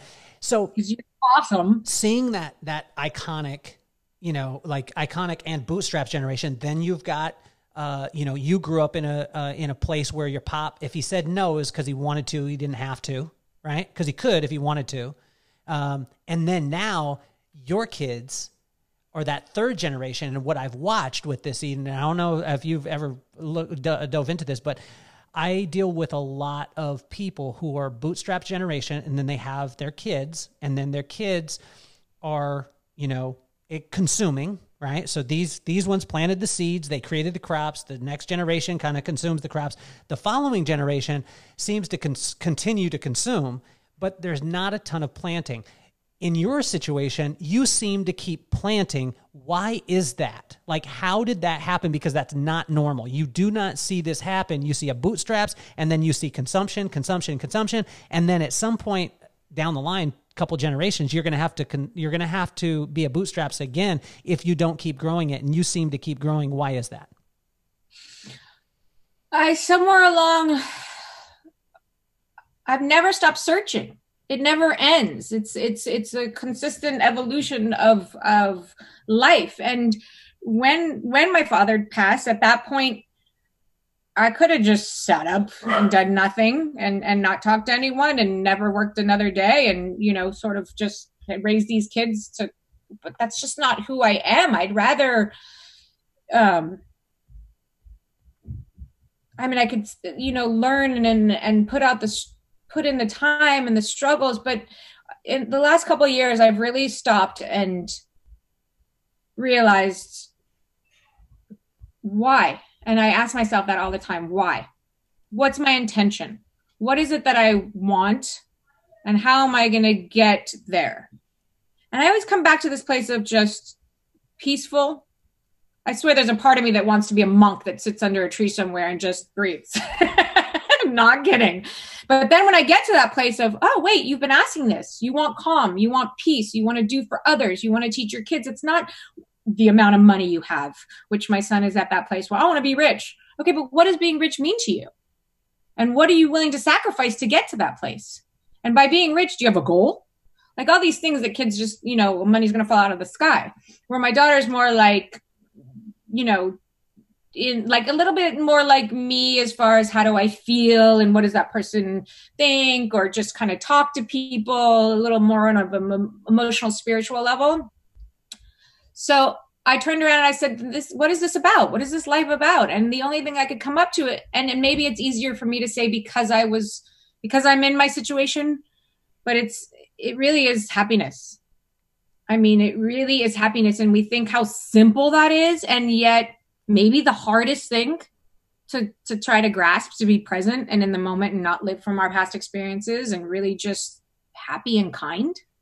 I mean, it, it's simple and yet it's so profound what keeps you happy and, and, and kind i know it's in your nature and your your your kind kind kind soul oh what does happiness mean to you I, I think I, I struggled with this. I really battled with it, especially when it came to COVID, right? So when COVID hit, what I realized is that a lot of places in my life I was I was searching after happiness. And what God let me know is when when I seek after joy as opposed to happiness, because happiness is going to be like a roller coaster, high and low. And so if you seek happiness, you're going to also get sadness. So you're going to be on this roller coaster, which as a hairdresser, right? And you know this, okay? as hairdressers that you've been around for your whole entire life, hairdressers are the highest high and the lowest low. We are cut the bangs, right? We yeah. cut the bangs and we're like, oh, they're amazing. Mwah, Vidal Sassoon kissed them. He happens to be your father. Then we cut the bangs and we did the wrong thing. And we're like, I should jump off a cliff. I should never do hair again. I'm the worst person in the world. And then you cut the bangs again and you're like, man, I am the greatest. Look at me. And this all happens within like an hour and a half. you know what I mean? This is yeah. not a pro. So it's like this. So what God let me know is, son, if you seek after joy, which is a mindset, as opposed to happiness, then I then you will never be worried about circumstance ever again in your life because your joy comes from a mindset. That mindset comes from conditioning, and that conditioning comes from knowing that I am working all things for the good of those who love me and who are called according to my purpose. And so he really, right. really hit me hard um, with it. And so it's it's amazing, and I see it in you. Like you have joy. Like okay, when I said that you, my mom like I see a lot of that part. I'm not saying I see my mom in you. I'm saying that when my mom said, shit, like I lost my job, shit, I lost that, uh, you know, relationship, shit. I see that in you and you continue on, and you continue on in that joy, no matter what hits you, you know? And I noticed, I watched it. But do you think sometimes, because I question that, that I, I call it my light switch and yeah. I flip that thing do you do and i do is it because the lows were so low that i've learned to somewhere keep it around here? And when it gets here i'm going to flip it and sort of just all right let's move on. But am i mourning the loss? Or because i've been through like everyone and we've had many deaths and i try not to hold on to them and spiritually they're with me. And if it's going to happen again you know and everything does happen for i believe for a reason good Absolutely. and bad. Yep. Um, i just all right, let's go. What, what, what, there does no good to, to pine over it or to stress over it and to so sometimes I feel like I don't necessarily give it, which I think is okay, the attention or the emotion that it might deserve. I'm really quick to like, all right, oh well, like you know. Well, I th- I think it's number one. I think it's a gift. I mean, I think that it's a gift that you have. And another thing that got uh, like I just want you to know. I mean, I don't do this very often. There's very few times when I do, but I want to give you a word right now because the word that that God wants you to know is that Eden is enough. Like Eden simply is enough. Eden doesn't have any processes she needs to go through, no steps she needs to go through, no none of those things. You are enough exactly where you are. And when you start to accept that part, which I know that you're in that part, you do that anyway. And there's times where you do. And when you do, it's like light. And he just, I mean, I, I and again, I don't do this very often, but Thank you. you're enough. Like sitting there, you're enough. There's nothing you need to do. There's nothing else and nothing. And when you start walking in, you know, when you're looking at the processes of like, if I do these processes and I go through these things, then these things are going to get better. If you look at the end of them and you say, okay, when it was better, if you accept that part, there'll be no process. Mm-hmm. And mm-hmm. that's what he's wanting you to know right now and to be able to rest in and the the the maybe the struggle that that that you've gone through within your life and the things that you've gone through. What he's saying is, Eden, you're enough. Fall back into me. Fall back into me. Let me hold you. Let me hold on to you. I'm strong enough and I will lift you up in due time. So, um, Thank you so much. okay. And so, uh, So to remind you, like, uh, thank you, because I put that there too. And he, like, you got my back, right? yes. Can, you? So then you're right. Like, and come to think of it, just as you said that, which I'm just, whew, thank you. And when I was on that trip in Bali, um, one of the healers, the same, the same process was coming out, and and he was telling the woman who spoke English, tell her to fall. I have her. Tell her to fall. I have her, and I couldn't let go, and finally just falling, and he had me, and uh, very same as you're speaking, as the word is coming through you. Thank you. Whew. Well, I tell you, God, God is gangster, and He don't play around. Like you He know, is. and that's the thing. I, I tell you, He's so gangster in the fact of you know, like when a guy couldn't see, he spit and put dirt on it and said, "You can see." Like it wasn't a, a process. You know what I mean? And He wants you to know that it's it's it's like that, and it's like that right now and uh, today. So. Um, Ah, thank you. I need that. Like that little space in between is the stuff. Yes. So, Yeah. what makes Eden like belly laugh? Uh, you know the timing. The t- I have a few friends that timing is just, and I, I I can't. One of my girlfriends, Nicole, she's my best friend, and we've actually you know had our moments. It's the unspoken laughter. So you don't even have words, and there's just this sort of th- th- this, and I, I I lose it. I don't I don't know how to explain it other than timing. Timing makes me laugh, and um, I, I, I like you know inappropriate jokes. You're gonna love my wife. My wife is like my life. My wife is seriously like a 12 year old boy in her mind, and she thinks that everything. Me too. Eden, Eden, she D's nuts my daughter. I was, I was like, baby. I mean, this was a couple. Uh, this was like she tries to do it every time because when we get in the car and they want to watch a DVD, she'll say DVD these nuts, and, I, and I'm like, baby, that doesn't. Number one, it doesn't make sense coming from you. Oh but, no, it's funny. but it's also funny. your daughter. But she doesn't think it's funny when, when this is always funny to me when we're at the grocery store and I'll drop her off if there's not parking or whatever. I'll drop her off and then I'll come back and I'll pick her up. And when she goes to get in the car, I move forward a little bit. and then I move forward a little bit. It's so funny to me. I belly laugh every time, and she hates me. I we did it in uh, in Hawaii. Maui is our place. We're we're Wailea fans, huge Wailea fans. Shout out to the Four Seasons in Maui. That's our favorite Right. place. Um, That's Nicole's favorite place. Weird, strange, awkward moment. Yeah. love that. And Incredible. We were getting groceries, and she.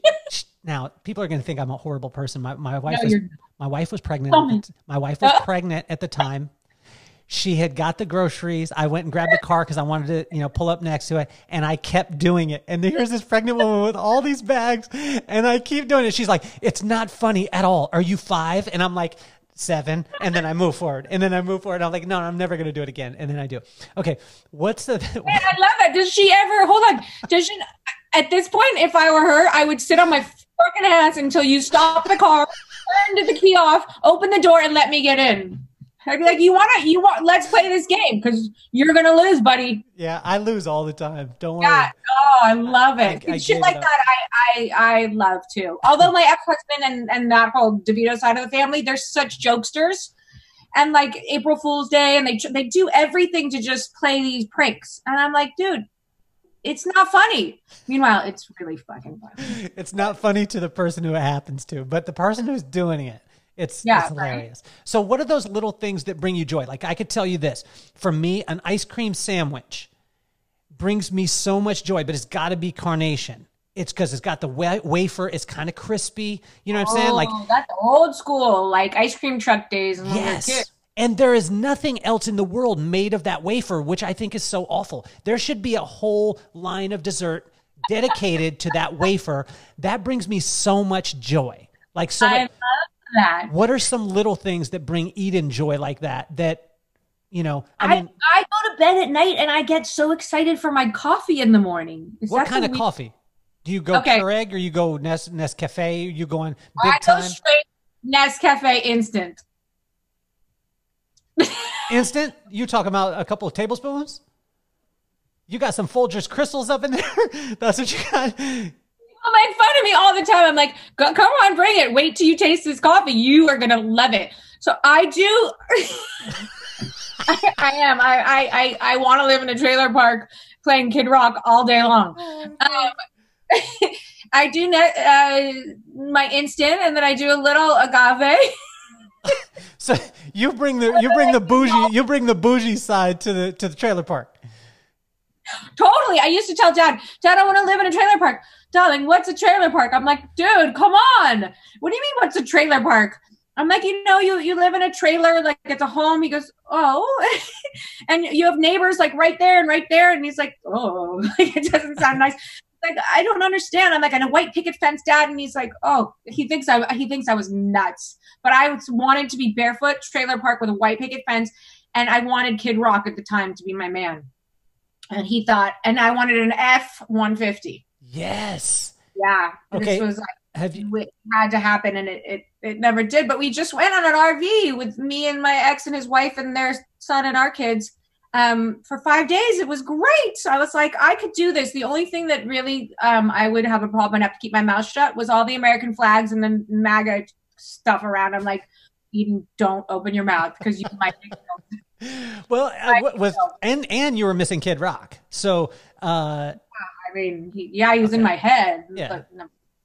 but yeah. you- I- well, I don't know. He's he's part of that crew, isn't he? I don't know. I mean uh I, I don't know. I thought is. he was. A, I thought he was a Trump supporter, which I think I lost my love for him at that point. He's a good DJ. He's a good DJ. I, I like that part of it. I like hip hop.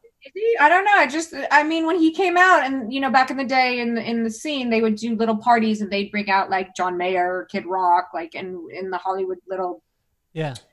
We get to see them prior to their big, you know, hurrah.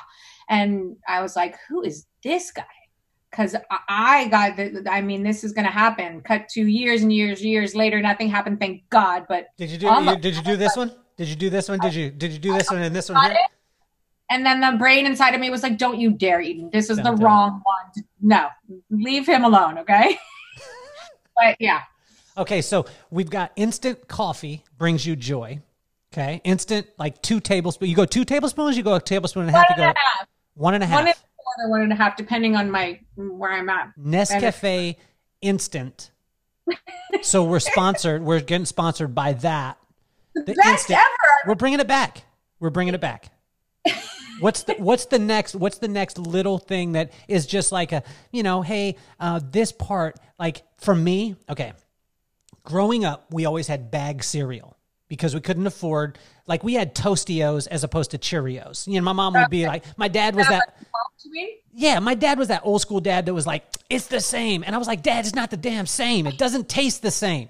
You know what I mean? It's, it's Tostios. It's not Cheerios. I want the real thing. So for me, boxed cereal, like that makes me feel like I've made it. Like I am the the Elon Musk of the world when I eat actual life, not like lifetime uh, cereal. You know what I'm saying? What's another little thing that you're like, I gotta have this? I love that. I mean, if it comes to food, oh, that's always been sort of a different issue. Um, well, I, okay, this is strange, but when I get into a hot bath and uh-huh. I just sink into a hot bath, I feel like I'm on top of the world and I'm alone and there's no one around and it's quiet and I'm just like, oh my god, this is so beautiful. Is that weird? No. That, that is a simple pleasure of mine. But I also have the simple pleasures like I love to exercise. And I'm like, oh, okay, it makes me happy. It brings me joy. So, you know, or or taking a walk or just something, you know, we don't do I mean, food actually raises the levels of the dopamine in our bra- brain. So, of course, a pizza any day of the week and any time of the day is going to make me really happy. What kind of pizza? Where from? What's your joint? What's the pizza place? And I got a new pizza place coming for you. It's going to be in Beverly Hills. My friend is actually opening it uh, right down there in Beverly Hills, and it is going to be on fire. Like New York style? Yes. And so oh. he's going to. Oh. Yeah, he's. Uh, I just talked to him the other day. So I'll share it. I'll eat it. I'll go live. I'll. I mean, like pizza. Come on. I, I used to be a Domino's junkie, and and. What kind of crust? What kind of crust you go? You go pan. Well, thin crust. It depends. You know, I'm also. I, I've got some body image issues and dysmorphia issues. I laugh at that lightly, but like, so I'll be like, oh, I'll eat the pizza. I'll get the thin crust, and I'll eat the whole damn thing when you're doing the big things, it doesn't serve the purpose. The big slices, and hey, you know, I, you got to learn from Peyton Manning. What he said in a, a, a commercial one time was that uh, most people, most people are uh, down on themselves for uh, you know for their belly. He said. Unless you're a professional athlete, you're not going to look like us anyway. So get a bigger shirt. And so,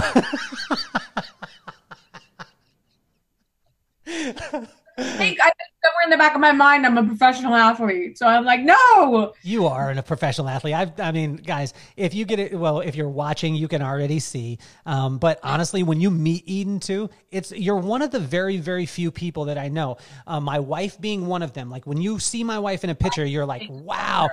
But to see you on screen or to see you in a picture doesn't do you justice in real life. And the pictures are phenomenal. And I told you this. First of all, thank you. Second of all, I'm trying to comprehend that because, okay, we all know I'm single and I'm on Bumble. And so I meet people. And when I meet them in person. Wait a second. You're on Bumble? Yeah. You're a woman. Uh, like, okay, I, I tell That's you this. Everyone, no, no. See, you're putting me back in that box. Everyone says, "Why is a woman like you on Bumble?" Well, why am I different than the other people in this world? No, I'm saying I'm not saying like because you're Eden Sassoon. I'm just saying like I know you and you're high quality. I mean, you're a catch. Like, I mean, I'm telling you, like my boy Dave, Dave, if you're listening to this, you need to holler hey. at your you need to holler at your boy. You need to holler at your boy. This is my best friend in the world. You need to holler at your boy. But I tell you, like when I was in the dating game, and this was a long time ago, but when I was in the dating game, I didn't think people like you existed. I love you. I I I exist and I'm trying to, you, you know, you got to play that numbers game to find the one that matches unless someone has this set up. And I'm like, wait, do people not set me up because they think numbers game? You're talking about, are you, are you comparing like the dating game to fishing? Game. Like, okay, you go, you swipe this way, swipe that way, swipe this way. You got to play a straight numbers game to win the odds on this. It's like, holy shit. I mean, full time job. And then you're like, oh, one out of, you know, 50. This guy's great little do you know, like your picker's way. Yeah, you know, I don't even. What was the point? Oh, Bumble. I can't even remember.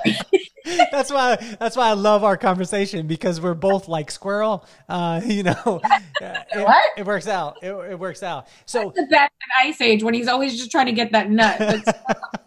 so, Sorry. so what? It, what is the misconception about money? Like because people have this like uh, you know people a lot of times people without money say money's going to take care of everything. People with money say it doesn't matter. And then like so it, it confuses people because you know as a as a kid growing up with not much. My son, my son, I want money. I want to be rich. I go, why? More money, more problems. No, that's not true. I said, okay, you might have more freedom, but I guarantee you, the more money, obviously, you have, the house is bigger, the more cars you have, the more to take care of it, the more gardener to the lawn, the housekeeper, da, da, da, da. And I mean, like more money, more problems, period. End of story. Unless you have more money, you live really simply and you give all those that money to actual people and homes and families that need it. And then I 100% agree. Give me more money because I want to give it all away to the right people. Wow.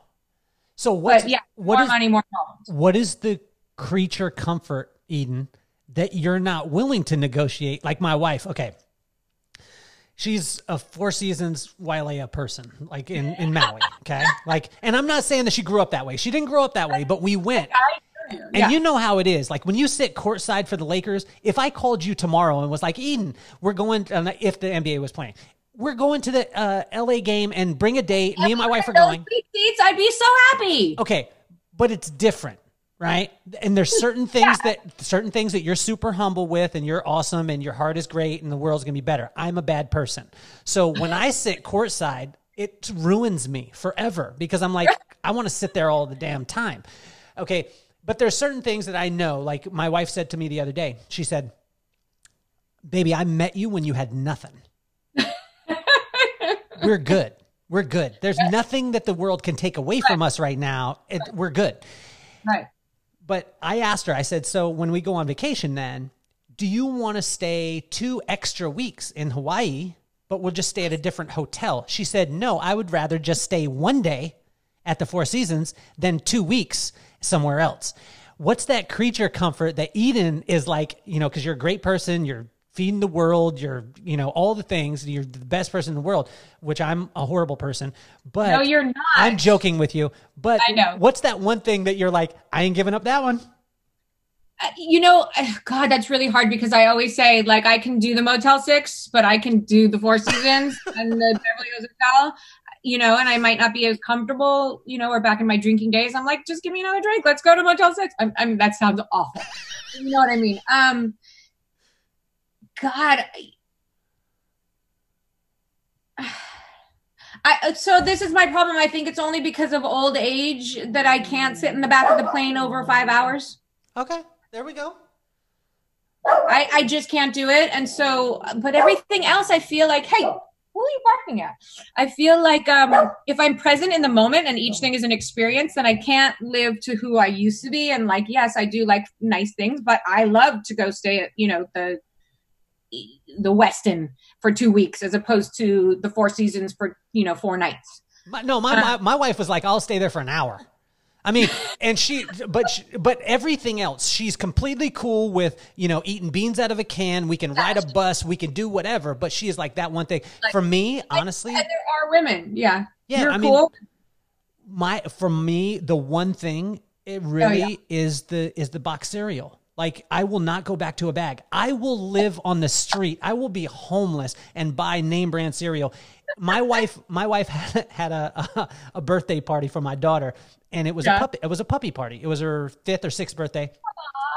And she went and bought bag cereal that was the cocoa puffs and i saw it in the car and i flipped. And i'm a nor- i'm a pretty chill guy but I, I said, "What is this?" And she said, "Oh, it's cereal." I said, "No, we don't have that type of cereal in this house." And I got all this attitude, started switching my head and everything like that. And she's like, "What are you talking?" I said, "We do not have bag cereal. We passed that, and we're not going back." And she's like, "Honey, they're using it as dog food to eat like the puppy party." And I was like, "Oh, damn." You're you like know? my dad. He couldn't. He would never, never, never. And I don't have this problem. Call me, you know. I hate to say white trash, but like, I will use paper. I don't care or plastic. Just drink it and throw it away. Don't make me wash the dishes. You do not use paper, plastic plates in or cups back in the day. In his house, no. What is this? This isn't. This isn't what you give people to eat off of. I'm like, look, it's a potluck. Bring your own fucking food. And I got like the plastic utensil. Like my friend Johnny makes fun of me all the time. He's like, "Are you serving or is it a potluck? Should I bring shit?" I'm like, whatever. Just we'll figure it out. I love it. Fine. I love it. But yeah, like, oh, I don't, I don't care. But that's funny. Our friend, our friend Margaret Cromie, and shout out to her. Ah, Margaret. I invited her to a couch warming party. I believe it was the first time in history that we had one of these. Anyone's ever had one. But we were, I was, so, we were so broke, and we got our apartment, and me and my buddy Dave, who you're gonna meet, um, yes. he, we got a couch, and then we had a couch warming party. Well, we we made tater tots, and we made okay. We had tater tots, and we Yes. had a little uh, bowl of ketchup, and that was the hors d'oeuvre that we carried around, and people would pick out a tater tot, dip it, and and Margaret, you know Margaret. Margaret Yeah. is like, mouth. I ain't trying to. I mean, she love her to death. She's like, in her Scottish accent, Kelly, what is this? Why do you have ketchup? As I mean, she was mortified, absolutely mortified. So I'm glad that you have potlucks because you need Oh, to invite her. with you. You know what I wanted to do for my well, first for my 40th, but I got sober. I wanted the old idea was a yacht in Saint Tropez, with champagne flowing. That didn't happen. It's not going to happen. Now that I'm going to be 50 soon, I'm like, you know what? I'm going to have a 50th party, but a pizza party, and everyone who's invited has to bring a pizza from a different restaurant. Yes. what the Fuck. So who's Yeah. going to perform? Who do you want to perform at your birthday party? Kid Rock, Jack Johnson. So that'll be the lineup. Who's the headliner? The headliner should be um, Ricky Martin. Yes. Living La Vida Loca. I mean, living La Vida Loca. Like, is he is he only going to play that song and be done? Latin songs. We don't need to know what he's like. Just, just, just be present because that man's freaking off, fucking awesome. Yes. Yes. Like, yeah, that's a that's a sweet, sweet, sweet, strong soul right there. Whew, love him, well, I love want, him. I would even date him, even though he doesn't like women. Like, I, I would, I would take one for the team for sure. I'd be like, just like me, please. I've Just- struggled my whole life. Just like, I'm kidding. just hang out. Just hang out. Could Stupid. I mean it might it might work. It might work. Well, because he stuck. I went to his concert once really quick, and and what he said it was so profound to like a hundred thousand people. He's like, and he quieted the the stadium, and you're like listening to him, and he's like, now leave your ego and at the door, and you just felt this energy from everyone lift and like, and then you're all in it with him, and it was just incredible. So he really made he president. He made you present, and then you're in it with him, and like nobody like we're all at that point on the same playing field, and that's the that's what I like. So what what uh, little lessons do you find yourself telling your kids that your dad or Oh, your mom would tell you that you would be like, "Dad, you don't know anything," and now you're saying those things to your kids? I never said, "Dad, you don't know anything," because he, in my eyes, he knew so much. I never. Are you weird. a perfect being? Are you from another planet? Like you didn't, you weren't mad at your dad. My dad would say things all the time. My dad has a couple ones. He says, "Breathe, drink water, and pray." That's what he says all the time. And I'm like, "Dad, be my dad. Tell me something." And then you know what I've realized that when you grow up, you need to breathe. Right? Take the time. You need to drink a lot of water, stay hydrated, and you need to pray, and things will work out. But at the time, I was like, I know this, Dad. I know this but now I'm I'm basically my dad. That's what my mom or my my my wife keeps saying. Are there anything, or did you agree with everything? I didn't get mad at him. Like he he wanted me to exercise, so I passed that on to them, and they just are like, eh, "I'm lazy." But so I try not to push what people pushed. My parents pushed on me too much. Like eh, there's interesting topics here, and we can get into that uh, maybe off off camera. And then if you want to bring on camera, I'm happy to. But there are really topics where you have to let an individual. You got to kind of guide them. You know, like yes, I'll be always be like, I'm going to the beach, sunblock, and drink a lot of water. So now my daughter, I'm in Palm Springs this weekend. She's 15. She goes, Mom, I hope you're drinking a lot of water and you need to stay out of the sun. Use sunblock. I'm like, the fuck? she totally flipped it on me. I'm like, wow, that's quick. So obviously, you know, my son hasn't done that yet unless I'm like, "You- you're a little asshole. And one day I'm waiting for him to say, Mom, stop being such an asshole. I'm really real with them. I try to just like the, the basic things, like you know, or the the stuff they eat. I'm like, why are you eating that? Well, why do you put it in the house? I'm like, because you like it. Well, then why do you tell me not to eat it? I'm like, oh, that's a good point. But I don't want to, you know, I don't want to put them in that box and make them feel like that's life. I kind of want to just be like, all right, you know, there's some right and there's some wrong, and you have to find the medium, and you're going to have to experience a lot for yourself and know that I'm here and always come to me. I'm not going to say, you know, oh, you're a bad you know I, I, gotta let them figure it out for themselves and know that i'm i'm here. I can't tell them not to get a tattoo because i got tons. I can't tell them not to do certain things that are online. If you google me you'll see oh eden says in this that i mean like there's a fine line of how much i can tell my kids without being like well you did it. So let them experience it all and then i'm here just to hold their head on my shoulder if they need a good cry you're you're incredible, and it's it's great to be able to peel away the layers because you start to be able to see that. Um, now, if your daughter comes to you at 16 and says she wants a dolphin tattoo, we gonna we gonna be cool? I'll be the first one to take her. You know what they do? These kids back in that room over there. I made the garage a, a huge bedroom and a bathroom for her. They stick and poke. They order ink and they stick and poke themselves. And I'm like, that's awesome. You want to give me one? But are you guys ready for some real tattoos? Because let's go. Yeah. Oh my god. I mean, it gets it gets it gets better over here because age is just a number. You know, I think our our spirits and our energy grow, and we as parents or our parents above us, and everyone wants to like, let me protect you, let me protect you from what? Like, what are you protecting me? You gotta you gotta go live. This world is not easy. Okay, there's gonna be a lot of shit coming in your face at killing your heart. Like, you gotta make the right choices and what's right for you might be different for me. So let's let's work this out. And you're going to seek out like we seek out you know tim's story or you just did a prayer and it came through you came through me. Like you find those people in your life and the faster they find them good for them. They'll suffer less less. Because i was not about like oh cinderella let me tell you about cinderella live there's nothing happening in that story that's going to make you happy. Take that dress off you know. But i'm the first one to put on at you know anything we go to is like a big princess gown in this make believe world we live in, but that's a bunch of BS.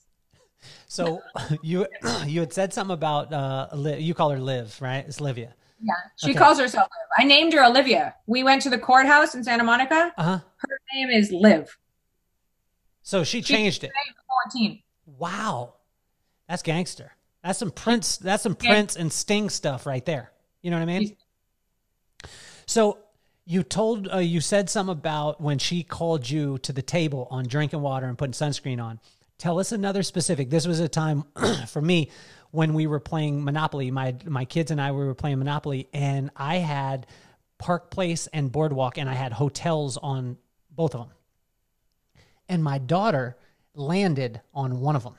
And when I when she did, I said, "Bang bang, pay me, pay me," and she stopped our whole family looked at me and she said, Is that the way that you charge someone for your services, Dad? Tell us a specific time where your kids called you to the table on some actions that you were doing. Well, that's funny. I mean, my kids always call me out because I'm very much a big kid, you know, and I have nothing to hide. So like she'll she'll come in and maybe because of Bumble, I'll be talking to someone. Oh, I'm talking to my friend Jeff. Oh, who's Jeff, mom? You were talking to Dave last night. I'm like, get out of here. so now I have to leave leave names out of like situations, or they'll just they'll love to call me out on anything. My son's going through that teen year, so he's a little more like. Uh, he's a little more he doesn't have the um patience to deal with me as much as he used to as a younger kid and i hope that in a couple it comes back to but he i think he's more embarrassed and rolls his eyes at me because if i could okay let's be honest here. So you know i i i, I they, they call me out on it all. That's it. I'm screwed well, it's good to be able to have the people around you that keep you, you know, keep you in the pocket and keep you grounded in that way, which I think is amazing and keeps you. I mean, it it it goes right back to where we started. You know, there's not a title to an Eden. There's no. There's Eden, right? There's not oh Eden so and so's daughter. Oh Eden the TV show. Oh Eden the celebrity. Nothing like that. That's what I love, and that's what I think that people need to understand and be able to experience more of, because even through the time of the like the Beverly Hills thing, the, the Real Housewives of Beverly Hills, when I was watching when I was watching it, were you sad? Well, I it, it it hurt my heart because they didn't know who you were. Like no, and it hurt my my family and my close friends' heart because they were so mean to me. They're like, "Wait, this isn't that." Everyone was felt that same that same like, yeah, and I just I, that that show, and we'll talk about another time, just spun me into a whole different realization of of life and how how reality really sinks in and what what the con what people out there who watch these shows actually go through. Like, no, no, no, no, no, no, no, hold on. We have to start changing this. But sometimes, you know, I turn it on and I watch these crazy, crazy fucking women too. well, I mean, for, for me too, I, I, I, when I watched it, I watched it through a little bit different lens because my, my brother's a, a producer and editor. Um, and I, know, I love the editors. They're the best. And I know what ends up on the floor. I know that like, you know, you, you film, you know, 20 hours of something and they grab a sound bite that you're like, are you i was on the way to the bathroom saying something and then you took it out of context so 100%. you know it's being able to see it from there so the whole reason why i started the podcast is for the sole reason of Maddox and McKenna. So, eight years old, 11 years old. And what I wanted to do, Eden, which you did on purpose, or you did without even knowing today, I wanted to humanize iconic figures like yourself. I wanted to take people who most people look at and say, man, they're from another planet. That can never happen in my life. And I want to humanize them in helping my kids to realize that if you have a great attitude, you work really, really hard, everything works out. You make great relationships. You force people to be That's your friends, exactly right? It's- you you force people to be your friends. I told you that when I met you the first time. I said I'm going to force you to be my friend for the rest of your life. So just get used to it. So easy, yeah. And so yep. that's the whole reason why I started this. And so if you could look into the screen, I'd like you to say both their names. It'll mean a lot. Maddox and McKenna. Maddox and McKenna. McKenna. McKenna, McKenna Beach from Maui. McKenna Beach, yes. but you, their middle name's not Beach, is it? No, no, no, Sky because we used to watch the sunsets. And oh. we were oh. we were married on McKenna Beach to the whole nine, and you know, oh, beautiful. And if we would have named her Iowa, we would have had to go and visit there. So we would have didn't do that. um, but uh, Madison McKenna. So Madison McKenna, can you give them a message from Eden to them because I've been doing this and I want them to understand and know that their potential is unlimited in in this world. But to be able to hear some advice, what would your advice be to Maddox and McKenna? Maddox and McKenna, first off, you have an incredible family as a father, and from what I hear about your mother, and you're truly blessed. And you might not realize it now, but as I'm sure you probably do, um, that's that's a gift. Your father's a gift to so many people. Um and to find your way in this life and what brings you joy and and pay that forward to others. Um and the rest really it's it's that simple. If if it's about to me paying it forward and consistently.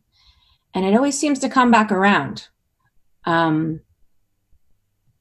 I, I feel that there's there's Maddox and McKenna, your spirits are very, very, very strong, and that no matter what you choose to do in this life, it's going to be a beautiful, beautiful adventure. And always remember to give that to someone else, and that person will give it to someone else, and that person will give it to someone else, and that person will give it to someone else, and that's how we change the world, right? And and I give you kisses and hugs forever. Eden, what do you want people to know about Eden? And then I've got four questions. It's a it's a rapid fire that I want you to answer. What do you want people to know about Eden? I about me. This is you've seen me. You've seen me for the last hour. This is who I am. Um, I really, my deepest heart and myself is tired of judging myself, is tired of how wanting to be like you said more and, and, and live up to this perfection or this idea that I was raised with when, when I truly am enough. And if I just show up and give, what more is there in this world? You know, to show up and give. Um, and I am. I'm I'm constantly searching, and I'm one that's very much full of love and easy to talk to. And if you ever need someone to talk to or just listen to you, reach out.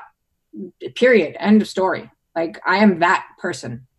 So Eden, I haven't done this before. I'm going to pick up my phone real quick because I'm going to pick up my phone and I'm going to record this. And I'm going to record you saying it. So my boy Dave will die if you just send him. A, okay, if you just send him a message, right?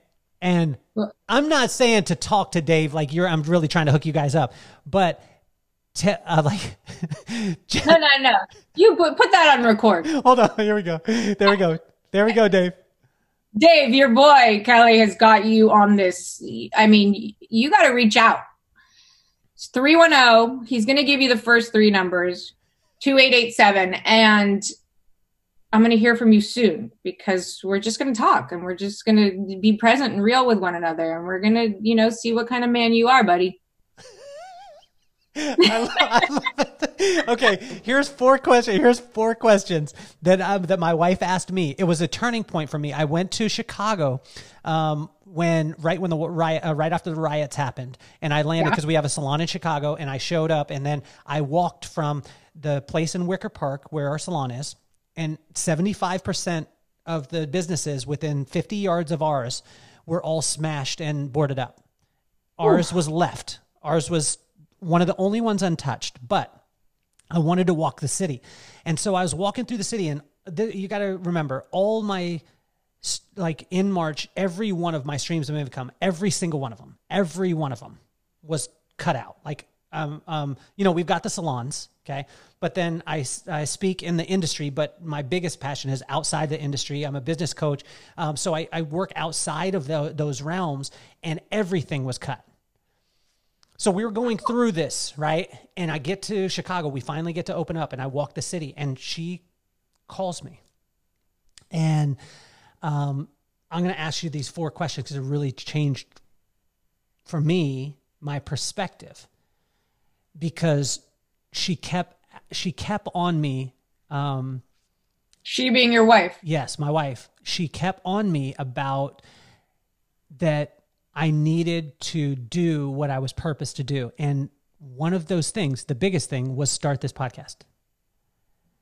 And so I'm going to ask you the questions. Number one, what do you want? Love. What are you willing to do? For love? Yep. What am I willing to do or does that make sense? What am I willing yeah. to do? so it? yeah, so when she asked me, "What do you want?" I told her what I wanted, and she said, "What are you willing to do?" Oh, that hurts my heart. Um,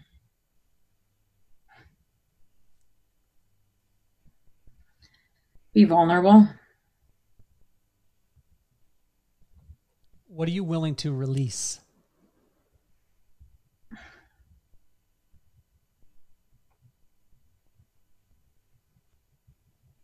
Fuck. That that I, I don't know how to name it. Um everything we've talked about that that that pressure i put on myself that keeps me from being vulnerable that keeps me in my head that keeps me judgments about myself um that will probably keep love away from me. Um and that's a tough one. Final one before you're off the hot seat what are you willing to receive? Love. You know, you say this, and, and I was in Sedona in a meditation, and this came to me, and you know, this is part of who I am, my tattoos. And the infinity is crossed with love. And I hmm. said, Well, how do I get that? And how do I always keep it? And I said, So you give it, and I'm good at giving it. But then you have to flow and you have to receive to get back to love, to get back to giving, to flow to receive. And somewhere in this, I stop at the flow and the receive doesn't come back. So I never get to that cross. And you just nailed it. And that came to me in a meditation so the the flow to receiving that love and the vulnerability and letting go of that pressure i put on myself i'll never receive it if i don't release that we're going to end with this uh, eden as my dad talked to me i call him pops you're going to meet pops and pops is the man he I is, hope so. He is hilarious. I mean, he's like he's like old school dad. He's like, yo, you got a oh. pro- you got a problem, boy. I'll come upside of your head, and then you won't have a problem no more. You know, he's that kind of dad. And then yeah. he's then he's like Campa to my kids, who's the softest, and he's like, oh, you know, talk about their feelings. I was like, you weren't talking about our feelings when we were kids, pop. but I called him one day and I told him, I said, Pop, I'm heavy. Like I'm heavy and you know my, i told you my mom passed away. She passed away in her in her sleep. She went to uh, sleep one night and just didn't wake up. There was no pre-existing things or we didn't know and it just bang she was gone. Which was which was you know when i look on the positive side there was no suffering all the stuff and things like that and that comfort us. Um, but i said to my dad i said i'm i'm heavy. And he paused. And he said it's because you're carrying stuff you shouldn't be carrying and that you're not designed to carry. He said that there's things in your life that you are holding on to and that you're carrying around that your shoulders weren't made for. And anytime you've got anything on your shoulders other than what God's purpose is for you, which is just laying into like letting Him do it, you're always going to be heavy, son. So set them down now. There's no process to it. There's no like steps. There's nothing like that. Set it down. Stop carrying the trash.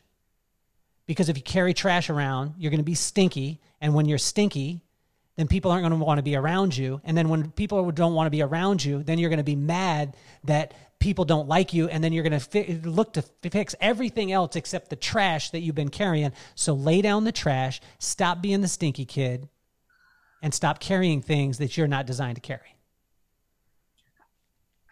I mean, we you say it, and your your father's ge- genius in telling you. And did did that help you?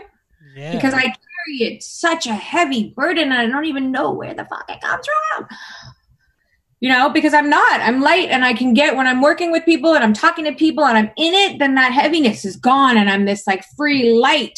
But then I get back to carrying this really I don't know where in my lineage or where deep, deep, deep sorrow. Because because it doesn't exist in my life today. Mm-hmm. So where is this coming? Where where why how is it so ingrained in me? Was I don't know if it's some energy from past lives or my you know ancestors or yeah I I uh and God definitely, for me, you know, you're the light, go, shine, be, talk. All you have to do is show up and be. And, and, but I gave you these things, but, but at what point are you going to let them go? yeah, enough. I'm like, oh, wait. Yeah. So uh, thank you. Thank you for that. Thank you. Well, my pop, my pop is amazing. Well, today, honestly, it's just, I, I tell you, Eden, um, you know, it, and I see you and, I see you. And when I say I see you, I see you like in the screen. I see you, but I also see you on the other side. And it's like just to just to be able to release, to realize, and I went through the when you were talking about the alcoholism or the addictions and things like that, like my family went through it. And a lot of times I took it on as I needed to either fix it or that I caused it or that it there was something that I could have done.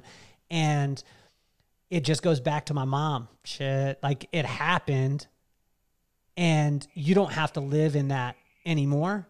And just to be able to, you know, you're not designed like you're, you know, again, you're not designed to carry anything. You're not designed to carry weight.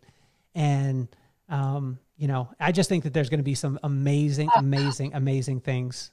I feel it. You got it all. You, you actually have it moving. Like I, I've never actually felt like, okay, this could come out of me very strange. And it's, uh, yeah, wow. wow. You're you're awesome. And I've done a lot of physicals work no. and, and shamans and the whole like, oh, come on, let's get break this. Well, you actually have it's wow.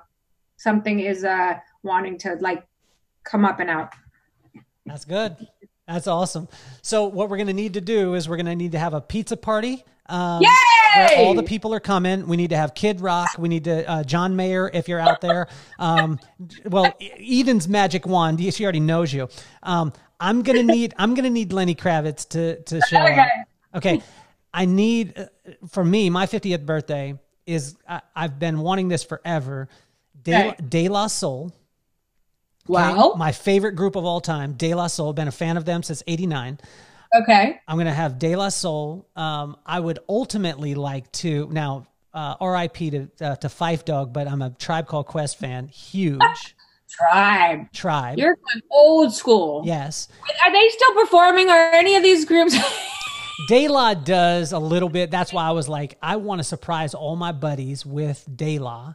But we need to have a pizza party. We need to have John Mayer. We need to have uh, Jack Johnson. Jack, Jack, Jack. oh Jack Johnson. I'm sorry. I'm sorry. I said John Mayer. Car, yeah. Okay, so Jack Johnson. John can come. John can come and sing his heart out. Okay, do you know who my my friend Dave's favorite artist of all time is? Jack Johnson. No, did he text you that? How do you know? On my life. On my life. Jack Johnson. Favorite of all time. Like he I mean, I'll walk into something with my kids and I'm like, and she's like, what? Jack's playing? I'm like, yeah, can you hear him? Like, I mm-hmm. literally delivered both of my kids to Jack playing. Jack Johnson. my soul. I'm telling you. So, you know, having that and then Maxwell. Like I got to have a private I got I mean, I've been to his concerts a couple times. My wife took me on my birthday and I remember we were watching and we were watching and we were like, you know, front row center and we're watching and he's just killing it and she's like got those googly eyes and she turns and she's like, "No, baby, I think that you're sexy." And I said, "Honestly, I was looking at him the same way." So, I'm good. Like I'm good with you looking at him that way. Oh, don't, my mind just went somewhere. Yeah. out out out uh outtakes who's the favorite concert that you've ever been to I'm in that Ricky Martin concert when he told everyone to leave their egos at that door. It was like my spirit just came out of my chest, and this man was just purely alive, singing his heart out and dancing like with everything. I mean, fuck. I mean, I'll never, ever, ever. And I've been, you know, like, of course, as a kid, Prince. I mean, come on, how how many times can you go? But that Ricky Martin concert just blew my mind. I, I don't know why. He's he was in spirit and all these people happened to tap in at that moment. So for me it was like holy shit all right. I love the eclectic mix because you went from kid rock to jack johnson to ricky martin. Like there there, there, is, there is no pattern to don't think i don't love justin bieber. Okay. I'm weird. You know my ex-boyfriend was a music uh, singer songwriter for you know like a kid bebop guy and yeah i, I love I. So I, I want to thank you, Eden, for being on the show. I thank you for your time. You have been absolutely phenomenal. This is the time, guys, when you're listening, that you subscribe, that you click the links, that you uh, patronize all our sponsors, things like that. We are going to be sponsored now from now on by Nescafe uh, Instant Yeah. Coffee, Instant Coffee, because of Eden. But uh, I, I truly, I mean, it's been a pleasure, Eden. You are amazing, and I thank you, thank you, thank you. Um, I love you. that was one of the most fun couple hours and and being present and just being with you. And I think that what you're doing and you're making people who seem untouchable very touchable because we are the right way. The right way because we are all one. Thank you. Wow. Thank you. So we've got 15 seconds to stare at each other. And when the when the 15 uh, seconds ends, I need you to stay on because I got a couple questions that the listeners won't be able to hear. Maybe they will if they're nice. Um, but I've got that for you. Sound good? Here we go.